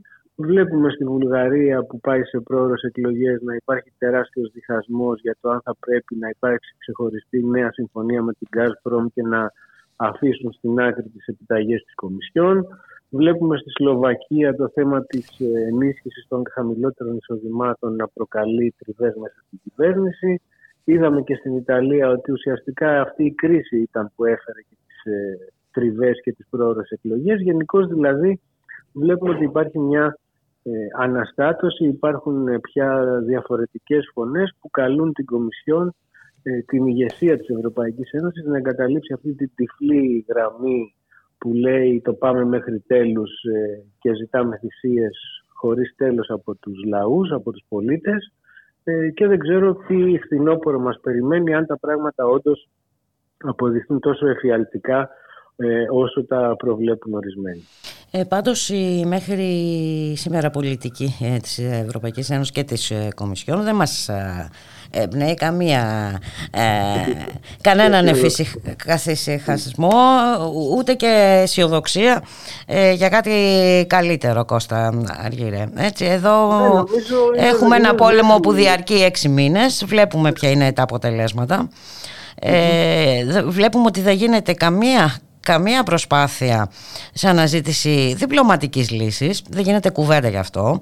Ε, ναι. Έχουμε τον Ουκρανό Πρόεδρο, το Ζελένσκι, να ζητάει συνέχεια βοήθεια από την Ευρωπαϊκή Ένωση. Λοιπόν. Ναι, και βλέπουμε ότι αυτή η πολιτική τελικά δεν οδηγεί πουθενά, είναι αδιέξοδη, ο κόσμος έχει κουραστεί πάρα πολύ. Ε, έχει φανεί ότι και οι πρωτοβουλίες που προσπάθησαν να πάρουν κάποιοι Ευρωπαίοι ηγέτες όπως ήταν ας πούμε, ο Μάριο Τράγκη ή ακόμα και ο Μανουέλ Μακρόν τελικά μάλλον μέσα από την ίδια την, τη δυτική πλευρά ε, μποϊκοταρίστηκαν, δεν υποστηρίχθηκαν τέλος πάντων ε, και υπήρξαν αντιδράσεις και σταμάτησαν. Αυτή τη στιγμή δεν ακούμε για καμία αντίστοιχη πρωτοβουλία. Ε, βλέπουμε την ηγέτιδα δύναμη της Ευρώπης στη Γερμανία να υπάρχει αυτή τη στιγμή μια αναστάτωση κυρίως μέσα στο Σοσιαλδημοκρατικό κόμμα που κάποιοι ζητούν επιτέλους να υπάρξει μια ε, πρωτοβουλία διαπραγμάτευσης αλλά η Υπουργός Εξωτερικών η Πράσινη η κυρία Μπέρμποκ και η Υπουργός Οικονομίας επίσης Πράσινος ο κύριος ε, Χάμπεκ επιμένουν στη σκληρή γραμμή ε, και ζητούν συνεχώς θυσίες. Και μάλιστα η κυρία Μπέρμπουκ είπε πρόσφατα ότι θα σταθεί ε, με κάθε τρόπο στο πλευρό της, ε, των Ουκρανών και τέλος πάντων ανα, ανεξαρτήτως του τι μπορεί να λένε οι Γερμανοί ψηφοφόροι ε, είναι μια κατάσταση που δείχνει ακριβώς ότι υπάρχει τεράστιο ζήτημα προσανατολισμού ε, ότι μπορεί κάποιοι να κατανοούν ότι αυτή η σκληρή γραμμή και η τυφλή γραμμή ε, που ακολούθησαν δεν οδηγεί σε αποτελέσματα. Δεν οδηγεί με την έννοια ότι ακόμα και αυτό που έλπισαν ότι θα γονατίσει ο Πούτιν, θα γονατίσει η Ρωσία, δεν επιτυχάνεται. Αλλά είναι μια και ούτε κάτι δείχνει ότι μπορεί να επιτευχθεί Αλλά, αυτός, ως, ε, αυτός ο στόχος. Έχουν νομίζω παραδοσιακά μια δυσκολία οι Ευρωπαίοι να παραδεχτούν τα λάθη τους. Το έχουμε δει άλλωστε και σε άλλες περιπτώσεις και στην περίπτωση της Ελλάδας μετά από κάποια χρόνια παραδέχτηκαν ότι έκαναν κάποια λάθη τέλος πάντων στους υπολογισμούς της και όλα αυτά, αλλά και αυτά τα είπαν με μισόλογα και με μισή καρδιά τέλος πάντων. Ε, και βέβαια, εντάξει, όταν έχει επιτευχθεί μια καταστροφή, τώρα να, να λες ότι έγινε και ε, κάποιο λάθος, ας πούμε, ε, είναι. Δεν βοηθάει, σε τίποτα και δεν έχει και κανένα αντίκρισμα. Ακριβώς, δεν έχει κανένα πρακτικό αποτέλεσμα. Ναι, νομίζω θα δούμε τι θα προτείνει η κυρία Φοντερ Λάιεν στις 14 Σεπτεμβρίου. Ε, φαντάζομαι ότι εκεί μπαίνουν στο παιχνίδι και πάρα πάρα πολλοί άλλοι παράγοντες. Μην ξεχνάμε ότι μιλάμε για συμφέροντα δισεκατομμυρίων. Ο κύριος ε, Μισελ είπε ότι έχουν δοθεί μέχρι τώρα 280 δισεκατομμύρια για την αντιμετώπιση της ενεργειακής κρίσης. Αυτό που εγώ λέω πάντα είναι ότι αυτά τα χρήματα ε, δεν εξαερώνονται, δεν γίνονται αέρας κοπανιστός. Αυτά τα χρήματα κάπου, κάπου πάνε, ακριβώς. Ναι το οποίο φαίνεται να μην απασχολεί κανέναν σε ποιες τσέπες πάνε αυτά τα χρήματα, γιατί κάποιοι συνεχίζουν να κερδοσκοπούν, κάποιοι συνεχίζουν να γράφουν κέρδη και να αυξάνονται οι μετοχές τους. Ε, και βέβαια υπάρχουν και κάποιες εταιρείες που έχουν όντως πρόβλημα και κινδυνεύουν, αλλά ότι αυτή τη στιγμή ε, υπάρχει μια νέα, πώς να το πω, μια νέα αναδιανομή πλούτου πάλι, μια άλλη μορφή, με ένα άλλο μπαμπούλα αυτή τη φορά, τον ενεργειακό μπαμπούλα, είναι κάτι που δεν μπορούμε να μην, το, να μην το δούμε. Και νομίζω ότι ακόμα και όποια μέτρα προτείνει η κυρία Φοντερ Λάιεν αφενός ε, μπορεί να βρεθούν κάποιοι πρόθυμοι που να τα μπλοκάρουν ή να τα καθυστερήσουν. Ακόμα και αν περάσουν και εγκριθούν φοβάμαι ότι θα καθυστερήσουν πάρα πολύ να εφαρμοστούν. Για κάποια μάλιστα λένε ότι μπορεί να χρειαστεί και ένας χρόνος ακόμα μέχρι να γίνει πράξη. Άρα νομίζω ότι αυτό που παραδοσιακά χαρακτηρίζει την πολιτική της Ευρωπαϊκής Ένωσης το πολύ λίγα και πολύ αργά για μια ακόμα φορά θα δικαιωθεί. Μένει να το δούμε, μακάρι να διαψευστούμε.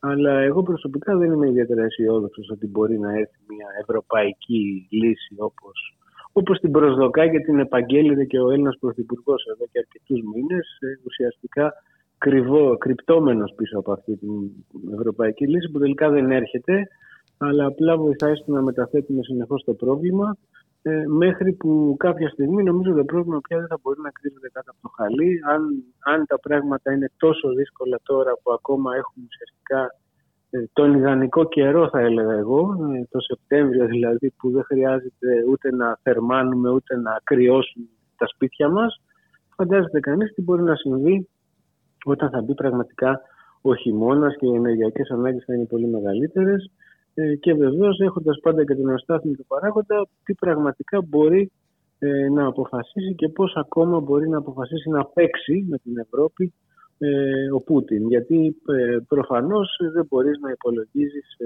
και τις κινήσεις του Πούτιν που έχει φανεί ότι πολλές φορές είναι εντελώς απρόβλεπτες. Άρα λοιπόν ε, τα πράγματα δεν είναι καλά αν η Ευρώπη δεν αποφασίσει πραγματικά να βάλει χέρι στην πηγή του προβλήματος που για μένα ξαναλέω είναι αυτή η λογική ότι οι αγορές μπορούν να τα ρυθμίσουν όλα, ότι ο τομέας της ενέργειας πρέπει να είναι πλήρως απελευθερωμένος, ότι τέλος πάντων είναι κακό, το κακό δημόσιο δεν πρέπει να παρεμβαίνει σε αυτές τις περιπτώσεις ή, το, ή όταν παρεμβαίνει το κάνει ουσιαστικά για να βοηθήσει εταιρείες ε, από χρεοκοπία στη λογική ότι μοιραζόμαστε τις σημείες, δεν μοιραζόμαστε ποτέ τα κέρδη. Νομίζω ότι το παράδειγμα εδώ σε εμάς της ΕΔΕ είναι χαρακτηριστικό. Έτσι. Δηλαδή ε, μόνο, ένας, μόνο με τα χρήματα ενός μήνα που καταβάλλονται στους, στους λίγους ε, έτσι, παρόχους της ηλεκτρικής ενέργειας ε, θα αρκούσαν για να επανέλθει η ΔΕΗ στο δημόσιο. Έτσι. Ναι, και εντάξει, βέβαια, βέβαια δεν πρέπει να ξεχνάμε ότι επειδή αυτή η ιστορία δεν ξεκίνησε χθες, είναι πάρα, πάρα πολλά χρόνια που προωθείται η απελευθέρωση στην τομέα της ενέργειας. Δεν πρέπει να ξεχνάμε ότι το έχουν δέσει από πολλές πλευρές ε, το έργο, έτσι, το σύστημα. Δηλαδή είναι πάρα πολύ δύσκολο ε, όταν έχουν δημιουργήσει ένα νομικό πλαίσιο, έχουν δημιουργήσει τόσες ασφαλιστικές δικλείδες, είναι πολύ δύσκολο νομίζω να μπορέσεις να το ανατρέψεις αυτό. Υπάρχει και η Ευρωπαϊκή Ένωση που πάντα παίζει το ρόλο του ελεγκτή και του μπαμπούλα. Ε, και που ναι, αλλά το ζήτημα είναι για πόσο καιρό θα μπορεί να παίξει ακόμα ε, το ρόλο του ελεγκτή και του δεν ξέρω, δεν είμαι πολύ αισιόδοξος για το μέλλον της ε, Ευρωπαϊκής Ένωσης όπως λειτουργεί σήμερα και όπως, και όπως τέλος πάντων είναι ο πυρήνας της πολιτικής της. Νομίζω ότι αυτό είναι κάτι που σιγά σιγά γίνεται κατανοητό από πάρα πολλούς ε, πολίτες, όχι μόνο στην Ελλάδα, σε πάρα πολλές χώρες της Ευρωπαϊκής Ένωσης, που βλέπουν ακριβώς αυτή την αδράνεια, αυτή την καθυστέρηση. Και ξαναλέω, αυτές οι προειδοποιήσεις του κυρίου Μισελ δείχνουν ότι το καράβι μπάζει και κάποιοι ίσως είναι έτοιμοι και να επιδείξουν στη θάλασσα να καταλήξουν το σκάφος αν χρειαστεί. Και νομίζω ότι θα αξίζει να κάνουμε και μια αναφορά ε, στα αποτελέσματα αυτής της ε, πολιτικής. Βλέπουμε μια ακροδεξιά να γιγαντώνεται παντού στην ε, Ευρώπη, Κώστα Αργυρέ. Ε, νομίζω ότι η ακροδεξιά γιγαντώνεται γιατί έχει μπορέσει να εκμεταλλευτεί όλη αυτή την κρίση όπως το κάνει σε κάθε περίπτωση γιατί έχει μπορέσει να εκμεταλλευτεί ε, αυτή την μεγαλόστομη φλιαρία και ασάφεια των Ευρωπαίων τελικά πίσω από τα μεγάλα όμορφα ευρωπαϊκά λόγια δεν κρύβεται τίποτα άλλο παρά τα συμφέροντα μερικών επιχειρήσεων. Δυστυχώς ε, αυτή είναι η πραγματικότητα που την εκμεταλλεύεται η ακροδεξιά, ποντάροντας βεβαίως πάντα σε αυτά τα εθνικά και τα λοιπά συναισθήματα. Ε, από την άλλη, νομίζω η ακροδεξιά κερδίζει πάρα πολύ και από τη λογική που έχουν επιβάλει ότι η πολιτική είναι κάτι πέραν των ιδεολογιών, η πολιτική είναι κάτι ε, που πρέπει να το βλέπουμε μόνο πρακτικά, χρηστικά, κυβερνήσεις διορισμένες, κυβερνήσεις τεχνοκρατών, ε, κάτι που ενοχλεί πολλές φορές τους πολίτες και τους κάνει να πιστεύουν ότι εντάξει ας ψηφίσω και έναν ακροδεξιό αν είναι να μου δώσει και πέντε δραχμές παραπάνω δεν με πειράζει αν είναι ακροδεξιός. Νομίζω αυτό είναι αποτέλεσμα όλης αυτής της νεοφιλελεύθερης λογικής που προσπάθησε να υποβαθμίσει ε, και την αξία των, ε, των ιδεών, την αξία των πολιτικών θέσεων, την αξία των προσανατολισμών που πρέπει να έχει μια πολιτική έκανε την πολιτική να είναι εντελώς, ε, πώς να το πω, ε, στήρα και, και ανάλατη και, και άγευστη και χωρίς νόημα, βλέποντας ότι τελικά κυβερνούν μόνο κάποιοι εκτός πολιτικής. Είδαμε ένα σωρό Golden Boys και στην Ελλάδα και σε άλλες χώρες ξαφνικά να, να λαμβάνουν τις τύχες μιας χώρας χωρίς να τους έχει εκλέξει κανένας. Ε, και νομίζω όλα αυτά βοηθούν αυτό το που λέμε, είτε την αποπολιτικοποίηση είτε την άνοδο δυνάμεων που ουσιαστικά ε, απαξιώνουν ε, το ίδιο το πολιτικό σύστημα και το πώς λειτουργεί αυτό. Κώστα Αργυρά, να σε ευχαριστήσουμε πάρα πολύ για την ε, συνομιλία. Ε, να δούμε ε, τι πρωτοβουλίες θα αναλυφθούν, αν και όπως είπαμε ναι. δεν μπορούμε να είμαστε και τόσο αισιόδοξοι. Και σίγουρα θα έχουμε την ευκαιρία να τα ξαναπούμε. Σε ευχαριστώ πάρα πολύ. Καλή συνέχεια. Καλή συνέχεια. Να σε καλά. Για χαρά.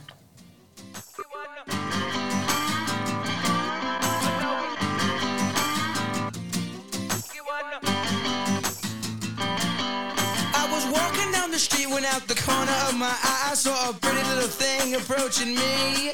She said, I never seen a man who looks so all alone. Or could you use a little company? If you pay the right price, your evening will be nice and you can go and send me on my way. I said, You're such a sweet young thing, why you do this to yourself? She looked at me and this is what she said. Oh, there ain't no rest for the wicked. Money don't grow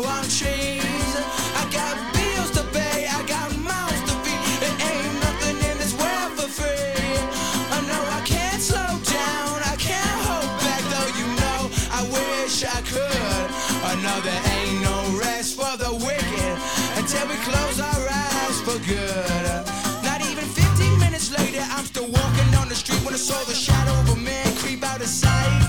And then he swept up from behind, he put a gun up to my head. He made it clear he wasn't looking for a fight. He said, Give me all you got. I want your money, not your life. If you try to make a move, I won't think twice. I told him you could have my cash, but first you know I gotta ask what made you wanna live this kind of life.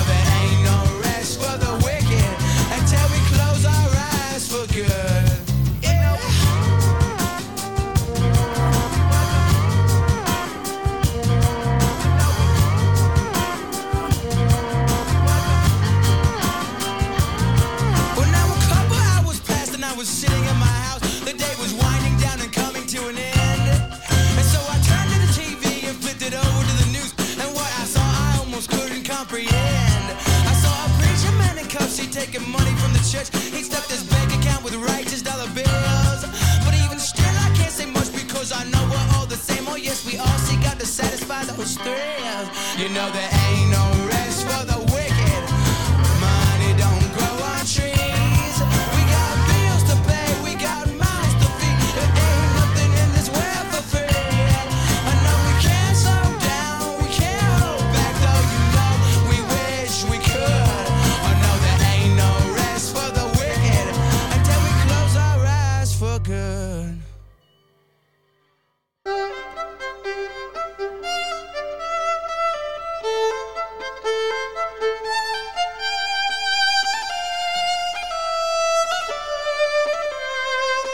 Ραδιομέρα. Η ανυπακοή στο ραδιόφωνο.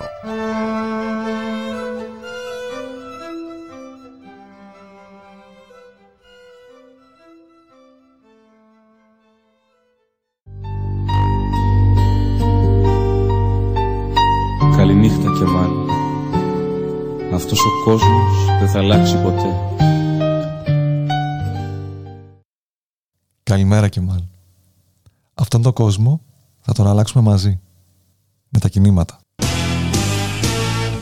Κάθε πέμπτη στις 5. Συντονιστείτε. Με τον Κρήτονα Αρσένη. Βέτο. Δευτέρα έως Παρασκευή 3 με 5 μεσημεριάτικα εδώ, στο radiomera.gr. με τον Θοδωρή Βαρβαρέσο Δρόσο Και τον Δημήτρη Λιάπη. μια εκπομπή για την πολιτική Κοινωνία, πολιτισμό. και άλλα πολλά που θα ανακαλύψουμε μαζί. Εσείς θα θέσετε βέτο σήμερα; Έτσι πρέπει παιδάκι μου.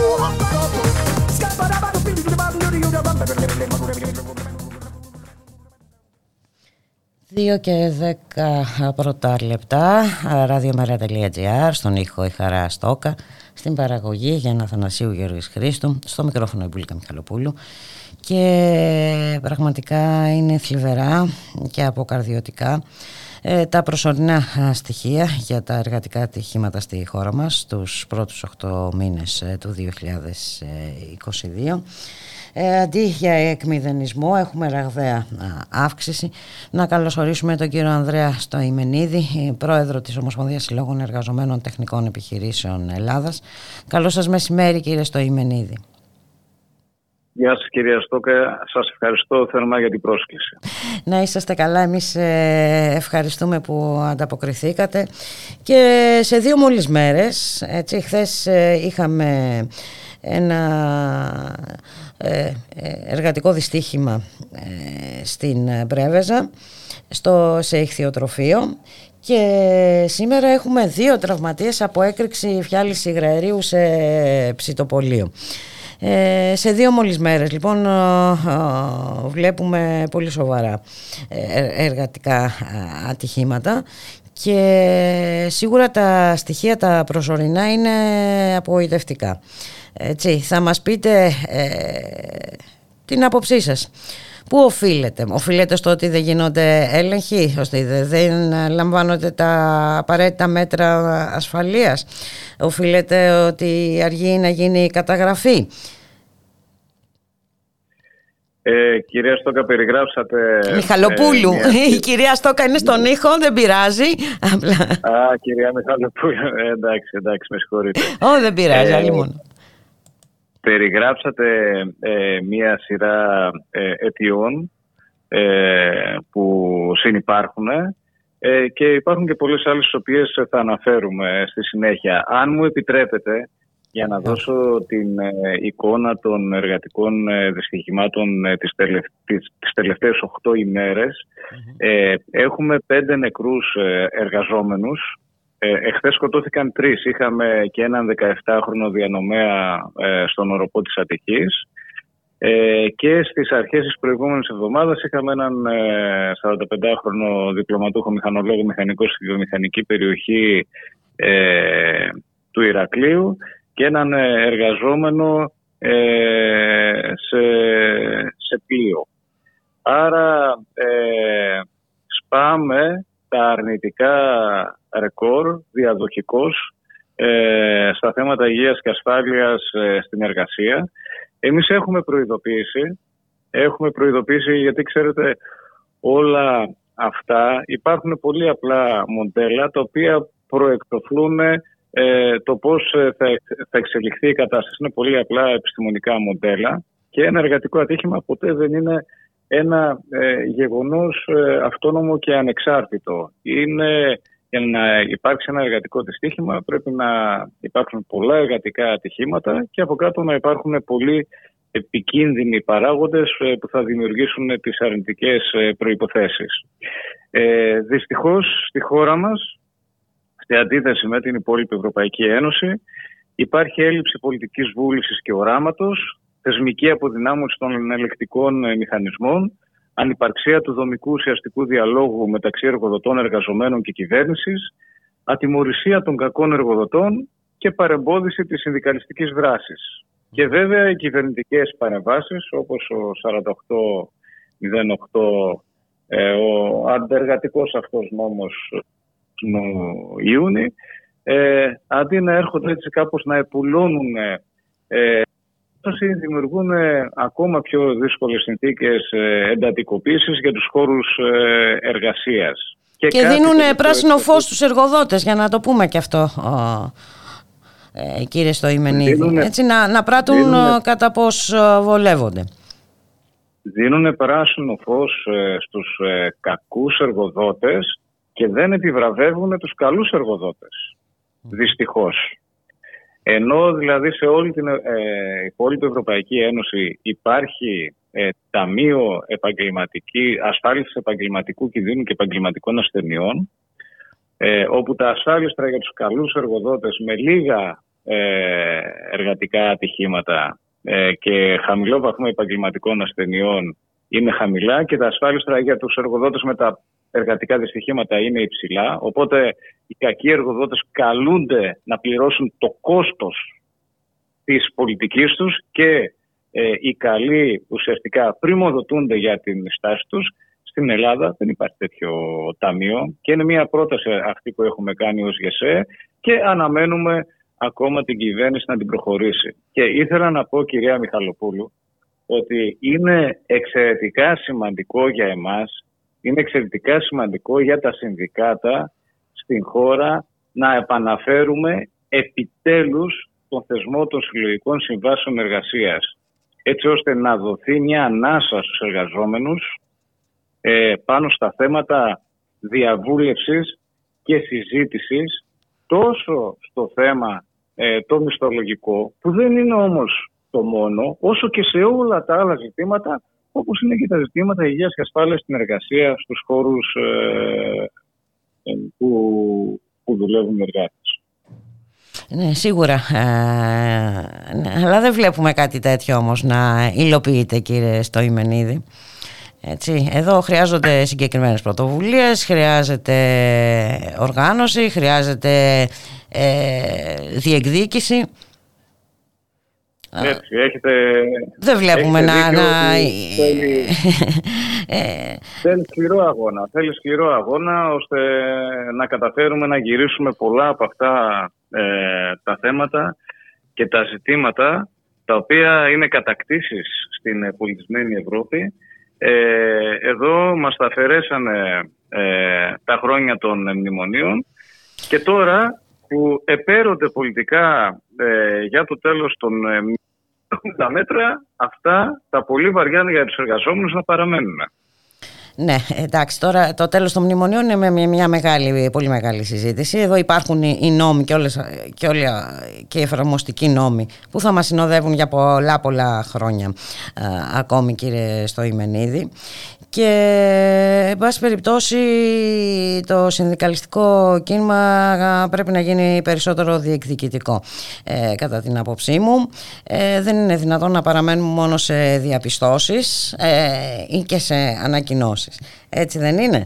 Ε, δέκα χρόνια μνημονίων μετά ήρθε και η πανδημία και ειλικρινά τα πράγματα και στις δεδομένες οικονομικές ε, συνθήκες είναι, είναι και θα γίνουν πάρα πολύ δύσκολα έτσι, για τους ε, πολίτες αυτής της χώρας και, και κυρίως για τους εργαζόμενους. Έτσι, έτσι ακριβώς. Μας περιμένει και ένας ακόμα πιο δύσκολος ε, χειμώνας κυρία Καλοπόλα. Τώρα ναι, μας προειδοποιούν γι' αυτό και μας καλούν να, ναι. εντάξει, να ξεχάσουμε τις περιόδους ανεμελιάς. Είναι, είναι αστείο πραγματικά. Ε, θα ναι. πρέπει να δούμε ποιοι ήταν οι ανέμελοι όλα αυτά τα χρόνια. Έτσι, και φυσικά αυτό δεν αφορά τους ανέργους, τους επισφαλώς εργαζόμενους, ε, αυτούς που κινδυνεύουν να χάσουν το σπίτι τους και πάει λέγοντας για να κλείσουμε αυτή την παρέθεση της ε, γενικότερης πολιτικής ε, συζήτησης, εγώ θέλω να κάνω μια διαπίστωση που είναι μια σκέψη μου των τελευταίων ημερών. Ε, στην Ευρώπη ε, φέτος το καλοκαίρι ε, έγιναν οι μεγαλύτεροι τουριστικοί τζίροι ε, όλων των εποχών. Και στο, στο ίδιο αυτό το, το οικονομικό μοντέλο που έγιναν οι μεγαλύτεροι ε, τζίρι για την ε, αναψυχή ε, του μέσου πολίτη, το ίδιο αυτό οικονομικό μοντέλο μας προειδοποιεί για το χειμώνα ότι θα... Ε, αυτό, εμένα μου φαίνεται λίγο ε, ασύμβατο. Ναι, νομίζω, ότι, η κατάσταση είναι πλέον πάρα πολύ καθαρή. Έχουμε πιστεύω όλα τα δεδομένα μπροστά μας κύριε Στοημενίδη. Όπως επίσης έχουμε το θέμα, ας πάρω το θέμα της ε, ενέργειας ε, που ε, επιδοτούνται συνεχώς οι πάροχοι της ενέργειας έτσι. δηλαδή και αυτά τα λεφτά που υποτίθεται δίνει για να ε, ανακουφίσει ε, τους πολίτες έτσι, από το κόστος της ενέργειας πάλι από την τσέπη μας βγαίνουν έτσι, βγαίνουν από τα δημόσια ταμεία επί της ουσίας ε, έχουμε μια συνεχή επιδότηση των παρόχων ε, ενέργειας. Και παρόλα αυτά ε, μια συνεχιζόμενη αιμονή σε αυτό το μοντέλο που ακολουθείτε. Έτσι. Δεν γίνεται καμία σκέψη για, το, για κατάργηση του χρηματιστηρίου ενέργειας, παραδείγματος χάρη. και πρέπει να γίνει και μια συζήτηση νομίζω και για τον τρόπο ε, φορολόγησης ε, της βενζίνης. Ε, άλλο μνημονιακό μέτρο, ε, το οποίο συντηρείται παρά την ε, μεγάλη συζήτηση ότι βγήκαμε από τα μνημόνια. Δεν μπορεί δηλαδή στην ε, Ελλάδα ε, του βασικού μισθού των 600 ευρώ να πληρώνουμε ε, την πιο ακριβή βενζίνη στην Ευρώπη. Όλα αυτά δεν έχουν λογική και πρέπει να αποκαταστήσουμε νομίζω την λογική στη χώρα. Γιατί όταν νομίζω ότι αυτό είναι η κανονικότητα, να βάλουμε πέντε κανόνες σε επίπεδο κοινωνίας, πέντε κανόνες σε επίπεδο ε, εργασιακών δικαιωμάτων, πέντε κανόνες σε επίπεδο ανταγωνιστικότητας και να προχωρήσουμε έτσι ε, μέσα σε μια κοινωνική συμφωνία ότι μπορούμε να κάνουμε και την κοινωνία καλύτερη και την οικονομία καλύτερη. Τώρα, ε, όσον ε, αφορά στα, στα άλλα θέματα, κυρία Μιχαλοπούλη, για τα οποία με καλέσατε, θα ήθελα να μου επιτρέπετε ε, να, να τονίσω ε, δύο σημεία. Ε, το, το ένα σημείο είναι το, το σημείο των επαγγελματικών ασθενειών. Τα οποία, οι οποίες δεν... επαγγελματικές ασθένειες, αν δεν κάνω λάθος, δεν καταγράφονται, έτσι. Δεν καταγράφονται. Δεν γίνεται καμία συζήτηση Μάλιστα. στη χώρα για τις επαγγελματικές ασθένειες ενώ από έρευνες ε, στις οποίες ε, συμμετέχουμε ε, η Συνομοσπονδία των Ευρωπαϊκών Συνδικάτων μαζί με τα μεγαλύτερα ευρωπαϊκά πανεπιστήμια ε, έχει εξαχθεί το συμπέρασμα ότι 100.000 άνθρωποι στην Ευρώπη χάνουν τη ζωή τους κάθε χρόνο από ασθένειες οι οποίες συνδέονται με το επάγγελμά τους. Και εδώ στη χώρα δεν έχει καταγραφεί θάνατος από επαγγελματική ασθένεια τα τελευταία χρόνια, όπως επίσης δεν έχει καταγραφεί και θάνατος από COVID ως επαγγελματική ασθένεια τη στιγμή που σε άλλες χώρες όπως ε, στη Γαλλία έχουν καταγραφεί και έχουν αποζημιωθεί ε, ε, εργαζόμενοι που έχουν πεθάνει από COVID που έχει προκληθεί από τον χώρο εργασίας τους. Κάτι άλλο επίσης είναι όλο αυτό το, ε, το, το πήγαινε που γίνεται εντός εισαγωγικών με το ΣΕΠΕ, με το Σώμα Επιθεώρησης Εργασίας, όπου η κυβέρνηση με το 4808 αποφάσισε ε, να τον αυτονομήσει. Ουσιαστικά αποφάσισε δηλαδή να ε, απεκδηθεί της πολιτικής ε, ευθύνης ε, και ως ε, πόντιος πιλάτος ε, να δημιουργήσει ένα νέο φορέα ο οποίος θα έχει μια ανεξάρτητη λειτουργία. Ε, αυτό δεν πήγε πολύ καλά και δεν πήγε πολύ καλά και όσον αφορά ε, τα, τα μετρήσιμα αποτελέσματα, αυτά τα οποία ε, έχουμε δημοσιεύσει. Αυτό είναι το αποδεικτικό στοιχείο. Αλλά δεν πήγε καλά και όσον αφορά στη διαδικασία, καθώς ένα χρόνο μετά ολοκληρώθηκε ε, η διαδικασία για την επιλογή ε, του διοικητή. Τα μέλη του Διοικητικού Συμβουλίου του Φορέα, ε, στα μέλη δεν υπάρχουν γιατροί ή, ή μηχανικοί, οι οποίοι είναι οι επιστήμονες και οι τεχνικοί της υγείας και της ασφάλειας στη χώρα. Δεν υπάρχει ούτε ένας μηχανικός ούτε ένας γιατρός μέσα στο Διοικητικό Συμβούλιο. Και τι υπάρχουν; Και, και, και ποιοι έχουν αναλάβει αυτό το έργο δηλαδή; Άλλες ειδικότητες με Όπως... άλλα προσόντα. Μάλιστα. Ε, καλά, δεν θέλω να δημιουργήσω τώρα μεταξύ των ειδικοτήτων ε, μια. Όχι, πάντως αυτό που μας λέτε είναι πολύ ενδεικτικό. Αν δεν ε, ε, υπάρχουν οι καθήλυνα αρμόδιοι, αυτοί που. Εντάξει, τότε γιατί πράγμα να συζητάμε. Ουσιαστικά για μη λειτουργία μπορούμε να συζητήσουμε. Ποιος θα κάνει τους ελέγχους δηλαδή;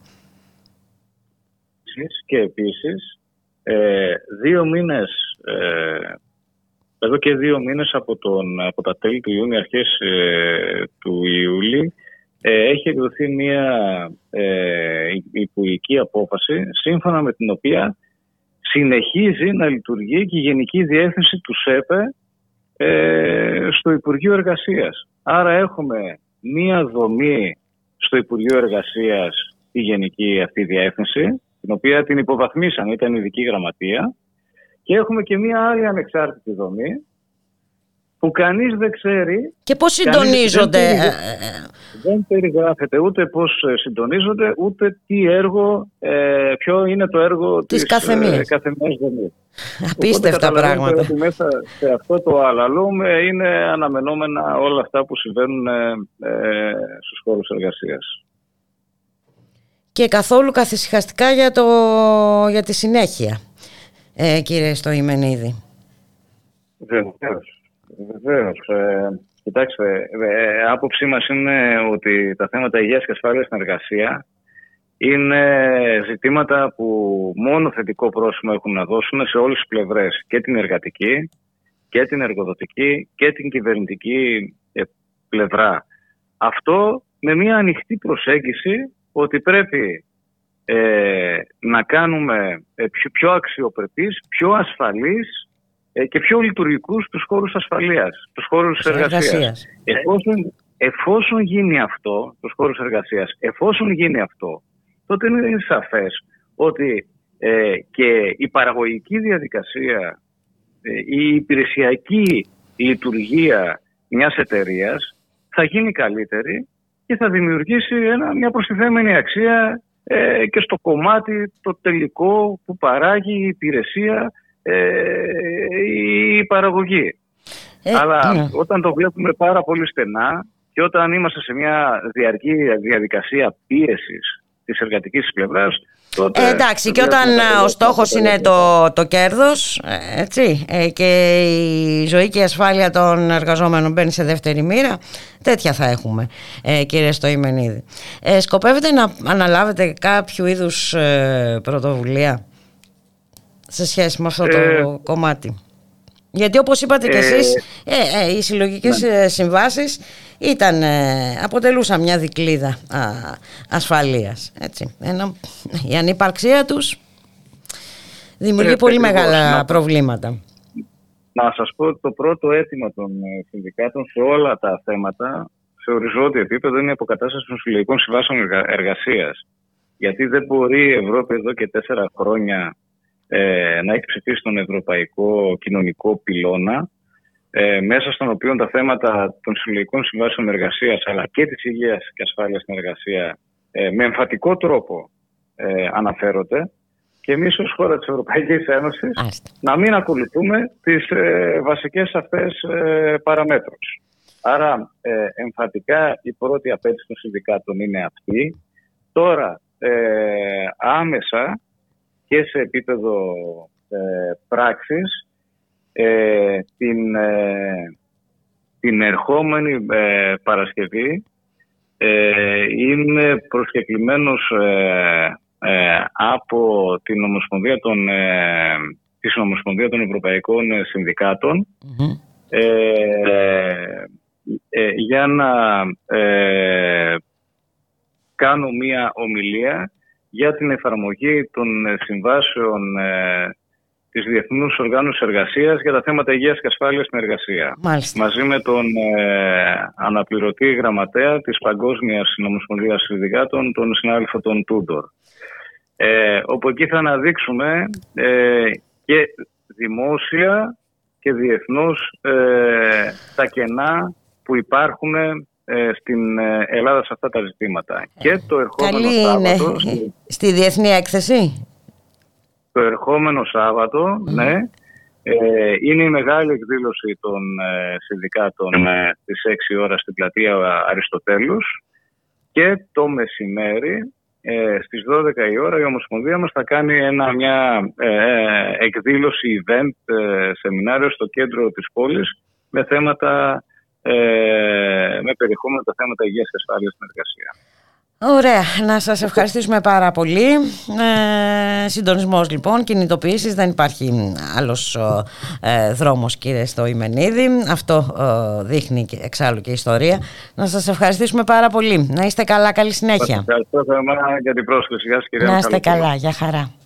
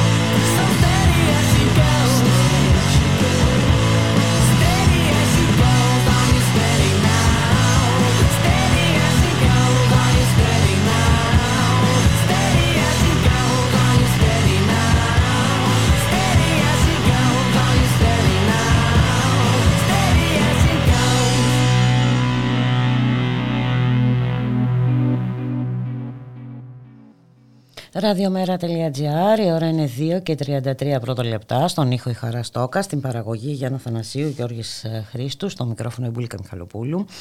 Και αύριο η πρωτοβουλία ώρα 0 για την υπεράσπιση της δημοκρατίας και του κράτους ε, δικαίου διοργανώνει συνέντευξη τύπου στην ε, Αθήνα στις 12.30 το μεσημέρι στα γραφεία της ΕΣΥΑ με θέμα υποκλοπές ώρα 0 για την δημοκρατία. Να καλωσορίσουμε την κυρία Έλενα Όλγα Χριστίδη, ε, ψυχολόγο και μέλος ε, της ε, πρωτοβουλίας. Καλό σας μεσημέρι κυρία Χριστίδη. Καλό μεσημέρι και σε εσάς. Αύριο είναι μια πρωτοβουλία που έχει ξεκινήσει εδώ και κάποιο διάστημα με αφορμή βέβαια την υπόθεση των υποκλοπών. Έτσι, σε σχετική ανακοίνωση μάλιστα στη διακήρυξη της πρωτοβουλίας ε, διαβάζουμε ότι αναγνωρίζεται ε, ως προφανές πως τα προβλήματα του κράτους δικαίου στην Ελλάδα είναι δομικά και βαθιά.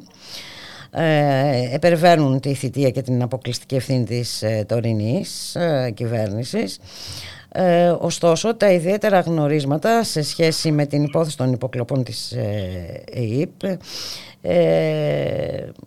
είναι ιδιαίτερα αναδεικνύει μάλλον άλλου τύπου πολιτικές ευθύνες που πρέπει να αποδοθούν. Ναι, ακριβώς. Ε, η πρωτοβουλία πρώτα απ' όλα να πω μόνο δύο, δύο λόγια. Τα άτομα που πρωτομαζευτήκαμε και συνυπογράψαμε το πρώτο κείμενο αυτής της πρωτοβουλίας είμαστε 23 και αυτά τα άτομα προερχόμαστε όλα από διαφορετικούς ε, χώρους, ιδεολογικούς, πολιτικούς, από διαφορετικά πεδία, επιστημονικά και επαγγελματικά. Η πρωτοβουλία για μας είναι σημαντικό ότι είναι ανεξάρτητη από κομματικούς ε, και εστιάζει ακριβώς στο ζήτημα των υποκλοπών και ε, στο ζήτημα της προστασίας του κράτους δικαίου που αυτή τη στιγμή κρίνουμε απαραίτητη. Ακριβώς λέμε ότι αν μιλήσουμε γενικά για ζητήματα θεσμικών προβλημάτων, ζητήματα κράτους δικαίου κτλ. Και βέβαια μπορούμε να βρούμε και άλλα κακό κείμενα να στηριτεύσουμε και σε αυτή την κυβέρνηση και σε άλλες. Δεν είναι αυτός ο σκοπός όμως, διότι αυτό το ζήτημα των υποκλοπών που έχει ανακύψει τώρα υπερβαίνει πολλά άλλα ζητήματα με τον τρόπο που, ε, έγινε, που γίνεται γνωστό και με όλα όσα ακόμα κρύβονται από κάτω και δεν έχουμε πληροφορηθεί. Θεωρούμε ότι είναι ένα κρίσιμο ζήτημα, πάρα πολύ σημαντικό και επικεντρωνόμαστε σε αυτό αυτή τη στιγμή. Και είναι πολύ κρίσιμο θα έλεγα ε, κυρία Χριστίδη ε, και ακριβώς για το λόγο ότι η κυβέρνηση θέλει να το περάσει ε, έτσι απλά ως μη γενόμενο, ως απολύτως φυσιολογικό. Και αυτό είναι πάρα πολύ το, επικίνδυνο. Το πρόβλημα, ναι. ακριβώς αυτό είναι πάρα πολύ επικίνδυνο. Ήρθε στην επιφάνεια η παρακολούθηση του ε, Νίκου του Ανδρουλάκη. Ε, ε, ήρθα στην επιφάνεια οι παρακολουθήσεις και δύο άλλων δημοσιογράφων, του Κουκάκη και του Μαλιχούδη. Οι οποίες, συγγνώμη που διακόπτω, είχαν γίνει γνωστές ε, πολύ νωρίτερα. Έτσι, και δεν Ακριβώς. είχε δοθεί η απαιτούμενη προσοχή. Δηλαδή... Και ίσως, ναι. και ίσως αυτό φαίνεται ότι να έδωσε ένα, ε, ε, μια αίσθηση, μια εντύπωση στην κυβέρνηση ότι μπορούσε έτσι να περάσει όλο αυτό το θέμα, αλλά δεν μπορεί να περάσει έτσι. Φυσικά ήταν η κορυφή του παγόβουνου η αποκάλυψη της παρακολούθησης του Νίκου Τανδρουλάκη. Ένας πολιτικός παρακολουθούταν λίγες, ε, λίγο διάστημα πριν τις εκλογές που τον ανέδειξαν και πρόεδρο της, ε, του τρίτου κόμματος της αντιπολίτευσης. Άρα, μιλάμε εδώ για κάτι πάρα, πάρα πολύ σοβαρό. Και χωρίς κανείς να μιλάμε... λέει γιατί. Ποιος ήταν, γιατί συνήθως επικαλούνται λόγους εθνικής ε, ασφάλειας. Λοιπόν, εδώ δεν ε, έχουμε καμία απάντηση για τους ε, λόγους ε, για τους οποίους έπρεπε να παρακολουθείτε ο κύριος Ανδρουλάκης. Ένα βασικό πρόβλημα που έχουμε λοιπόν είναι αυτό. Ξέρουμε ο Ανδρουλάκης ότι παρακολουθήθηκε εκείνη την περίοδο που ήταν πολύ σημαντική για τα πολιτικά δεδομένα και την πολιτική σκακέρα. Το ξέρουμε. Ξέρουμε ότι ο Κουκάκης παρακολουθούταν ενώ ερευνούσε ένα, ε, ένα ζήτημα για οικονομικά σκάνδαλα σε συνδυασμό με μια ε, σειρά αλλαγών στο ποινικό δίκαιο που αφορούσε τραπεζίτες, που αφορούσε μια σειρά ζητημάτων και ξέρουμε ότι ο Μαλιχούδης παρακολουθούταν όταν ε, είχε γίνει γνωστή η δράση ως δημοσιογράφου ε, στο προσφυγικό, τα ρεπορτάζ του κτλ. Αυτά τα γνωρίζουμε. Αυτό που δεν γνωρίζουμε φυσικά μπορεί να είναι πολλά πολλά περισσότερα από αυτά που μπορούμε και να φανταστούμε. Το ζήτημα είναι ότι αυτή τη στιγμή υποτιμάται ένα κρίσιμο κρίσιμο θέμα κράτους δικαίου εδώ και δημοκρατία και υποτιμάται με επιχειρήματα που είναι πάρα πάρα πολύ προβληματικά. Από τη μία μεριά με τον, με τον Πρωθυπουργό που λέει ότι εν μέρει αναλαμβάνει την ευθύνη, από την άλλη δεν ήξερε. Εδώ έχουμε ένα ζήτημα ε, και στην ομιλία του στη Βουλή πάρα πολύ σοβαρό, να λέει δηλαδή ότι κανένα πρωθυπουργός δεν πρέπει να γνωρίζει τι κάνει και ποιον παρακολουθεί η ΑΕΠ. Αυτό τώρα ε, δηλαδή, ως επιχείρημα καταλήγει είναι, την έννοια πούμε, της δημοκρατίας. Ένα, ένα θεϊκό όργανο, δηλαδή, δηλαδή που το οποίο. Ε, και να μην ξεχνάμε. Ακριβώς, και σαν να είναι ένα, ένα παρακράτος που δεν πρέπει να λογοδοτεί πουθενά. Φυσικά και δεν ισχύει κάτι τέτοιο. Έτσι και μια σειρά άλλων επιχειρημάτων πάρα, πάρα πολύ προβληματικών. Να μην δώσουμε τώρα σημασία που και ο ίδιος ο Πρωθυπουργός έχει, έχει εκφράσει, αλλά και έχουν αναπαραχθεί από πολλά μέσα και φιλοκυβερνητικά και άλλα. Ε, ότι τώρα δεν έχει πολύ σημασία έγινε ότι έγινε, αλλά μπαίνουμε σε κρίση ευρωπαϊκή και παγκόσμια ενεργειακή κρίση, ζητήματα ακρίβειας κλπ. Άρα να μην δίνουμε τόση σημασία γιατί θα προκύψουν άλλα πράγματα που πρέπει να αντιμετωπίσουμε και δεν πρέπει τώρα να υπάρχει καμία άλλη αναταραχή στο εσωτερικό της χώρας. Υπάρχουν δηλαδή πάρα πολλά προβληματικά επιχειρήματα και εμείς σε αυτά απαντάμε και λέμε όχι.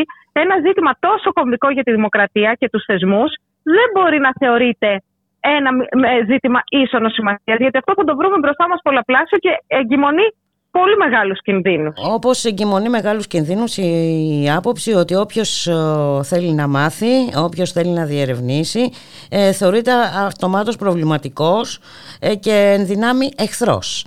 Έτσι, είναι άλλο... Κοιτάξτε, ένα... φαίνεται ότι, ότι έγιναν σπασμωδικές και στον τρόπο που πρώτα απ' όλα βλέπουμε τα διεθνή μέσα όλα το ένα μετά το άλλο να ασχολούνται και να ε, εκρίνουν με πολύ αυστηρό τρόπο και να επικρίνουν τον ίδιο τον Πρωθυπουργό και τη στάση της κυβέρνησης αυτή τη στιγμή στο ζήτημα των υποκλοπών. Το βλέπουμε αυτό. Προφανώς δεν μπορούμε να πούμε ότι το ένα μέσα μετά το άλλο πρόσκειται σε συγκεκριμένο κόμμα, είτε στο ΣΥΡΙΖΑ είτε σε άλλο κόμμα της αντιπολίτευσης.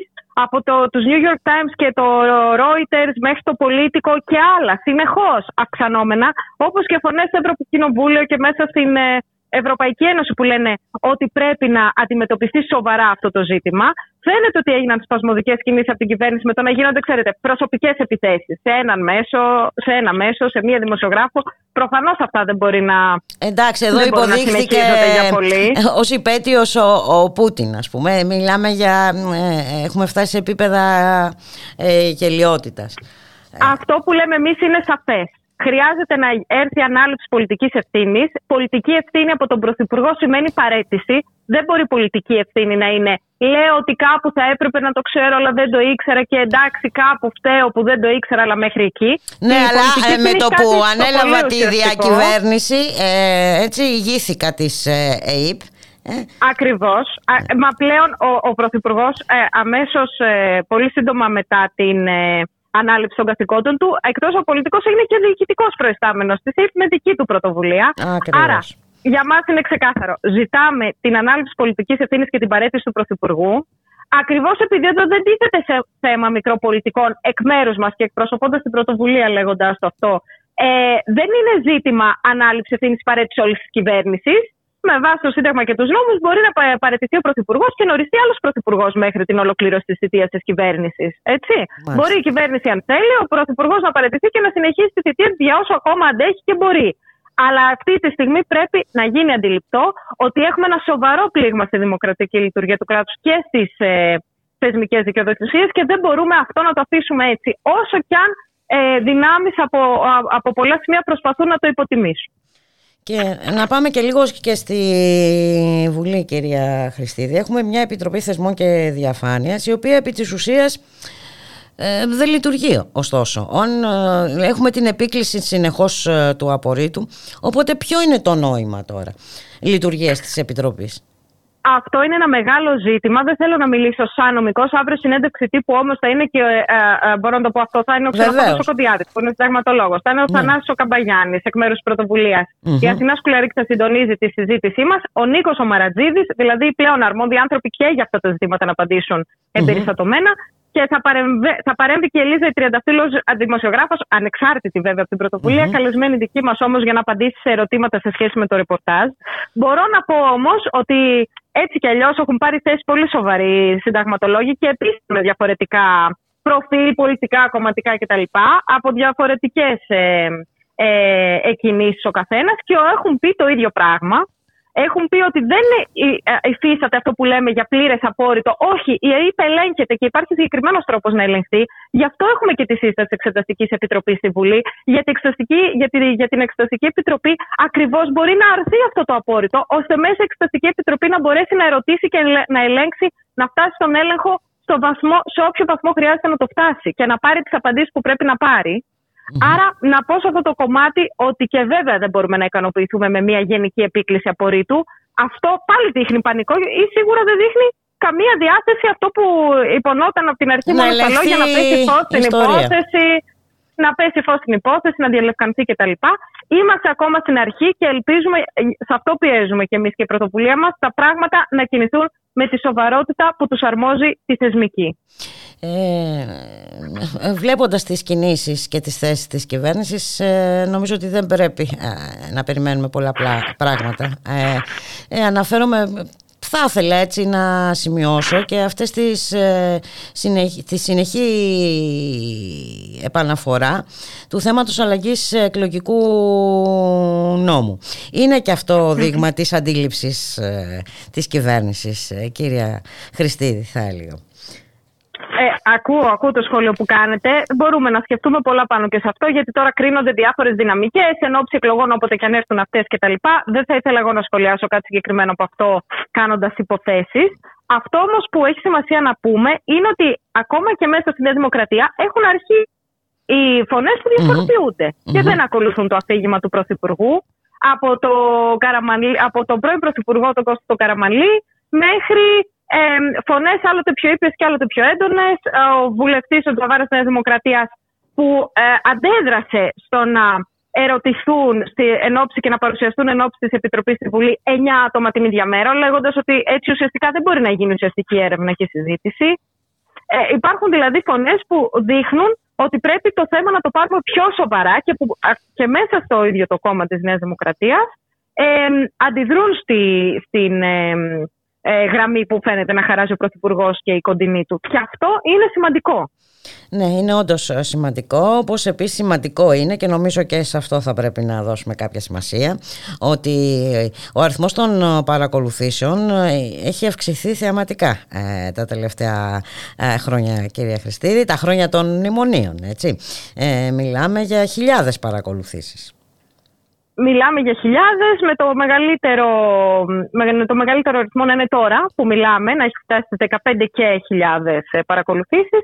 Κάτι που βέβαια δεν φαίνεται να συνάδει με, την, ε, με το τι το Σύνταγμα και οι νόμοι προκρίνουν ως ε, θεμητή παρακολούθηση και με ποιους τρόπους και νόμιμη μπορεί να γίνει αυτή. Έτσι, που θυμίζω ότι είναι μόνο για λόγους σοβαρών ε, ποινικών εγκλημάτων και για λόγους εθνικής ασφάλειας. Άρα το νούμερο αυτό των 15 και χιλιάδων παρακολουθήσεων προφανώς δεν μας παραπέμπει ε, σε αυτές τις ε, σε αυτές τις δύο κατηγορίες. Έτσι, δεν μπορούμε να πούμε αν, αν υποψιαστούμε ότι υπάρχουν τουλάχιστον 15.000 ε, άτομα πολίτες αυτή τη στιγμή που να παρακολουθούνται στην Ελλάδα για λόγους εθνικής ασφάλειας, θα μιλούσαμε για μια άλλη συνθήκη και σίγουρα όχι συνθήκη Άρα, ναι, έχουμε όλα τα ανησυχητικά στοιχεία που δείχνουν ότι πρέπει να φτάσουμε στο τέρμα και να δούμε τι έχει συμβεί. Έχουμε δει μόνο την κορυφή του παγόβου. Ναι και πρέπει να επιμείνουμε ε, κυρία Χριστίδη. Ακριβώς. Ακριβώς. Έχει γίνει μία αρχή. Αύριο λοιπόν θα ακούσουμε ε, και τα επιχειρήματα. Όπως είπατε και εσείς ε, θα συμμετέχουν καθήλυν αρμόδιοι. Έτσι. Ναι. είναι να επαναλάβουμε ότι η συνέντευξη είναι στις 12 και μισή Είναι αύριο στις 12 και μισή για οτιδήποτε νεότερο, είτε για μετάδοση της συνέντευξης, είτε ζωντανά είτε μαγνητοσκοπημένα και για οτιδήποτε άλλο για την πρωτοβουλία μας, υπάρχει και το ΣΕΤΕΛ και η σελίδα μας στο Facebook. Ώρα 0, πρωτοβουλία κλπ. Ε, που μπορούν να, να μας ακολουθούν εκεί ε, όποιοι ενδιαφέρονται, όποιες ενδιαφέρονται για, για τη δράση αυτή. Να σας ευχαριστήσουμε πάρα πολύ για την Ευχαριστώ συνομιλία. Καλή συνέχεια. Να είστε καλά. Να είστε καλά. Γεια χαρά. Καλό απόγευμα.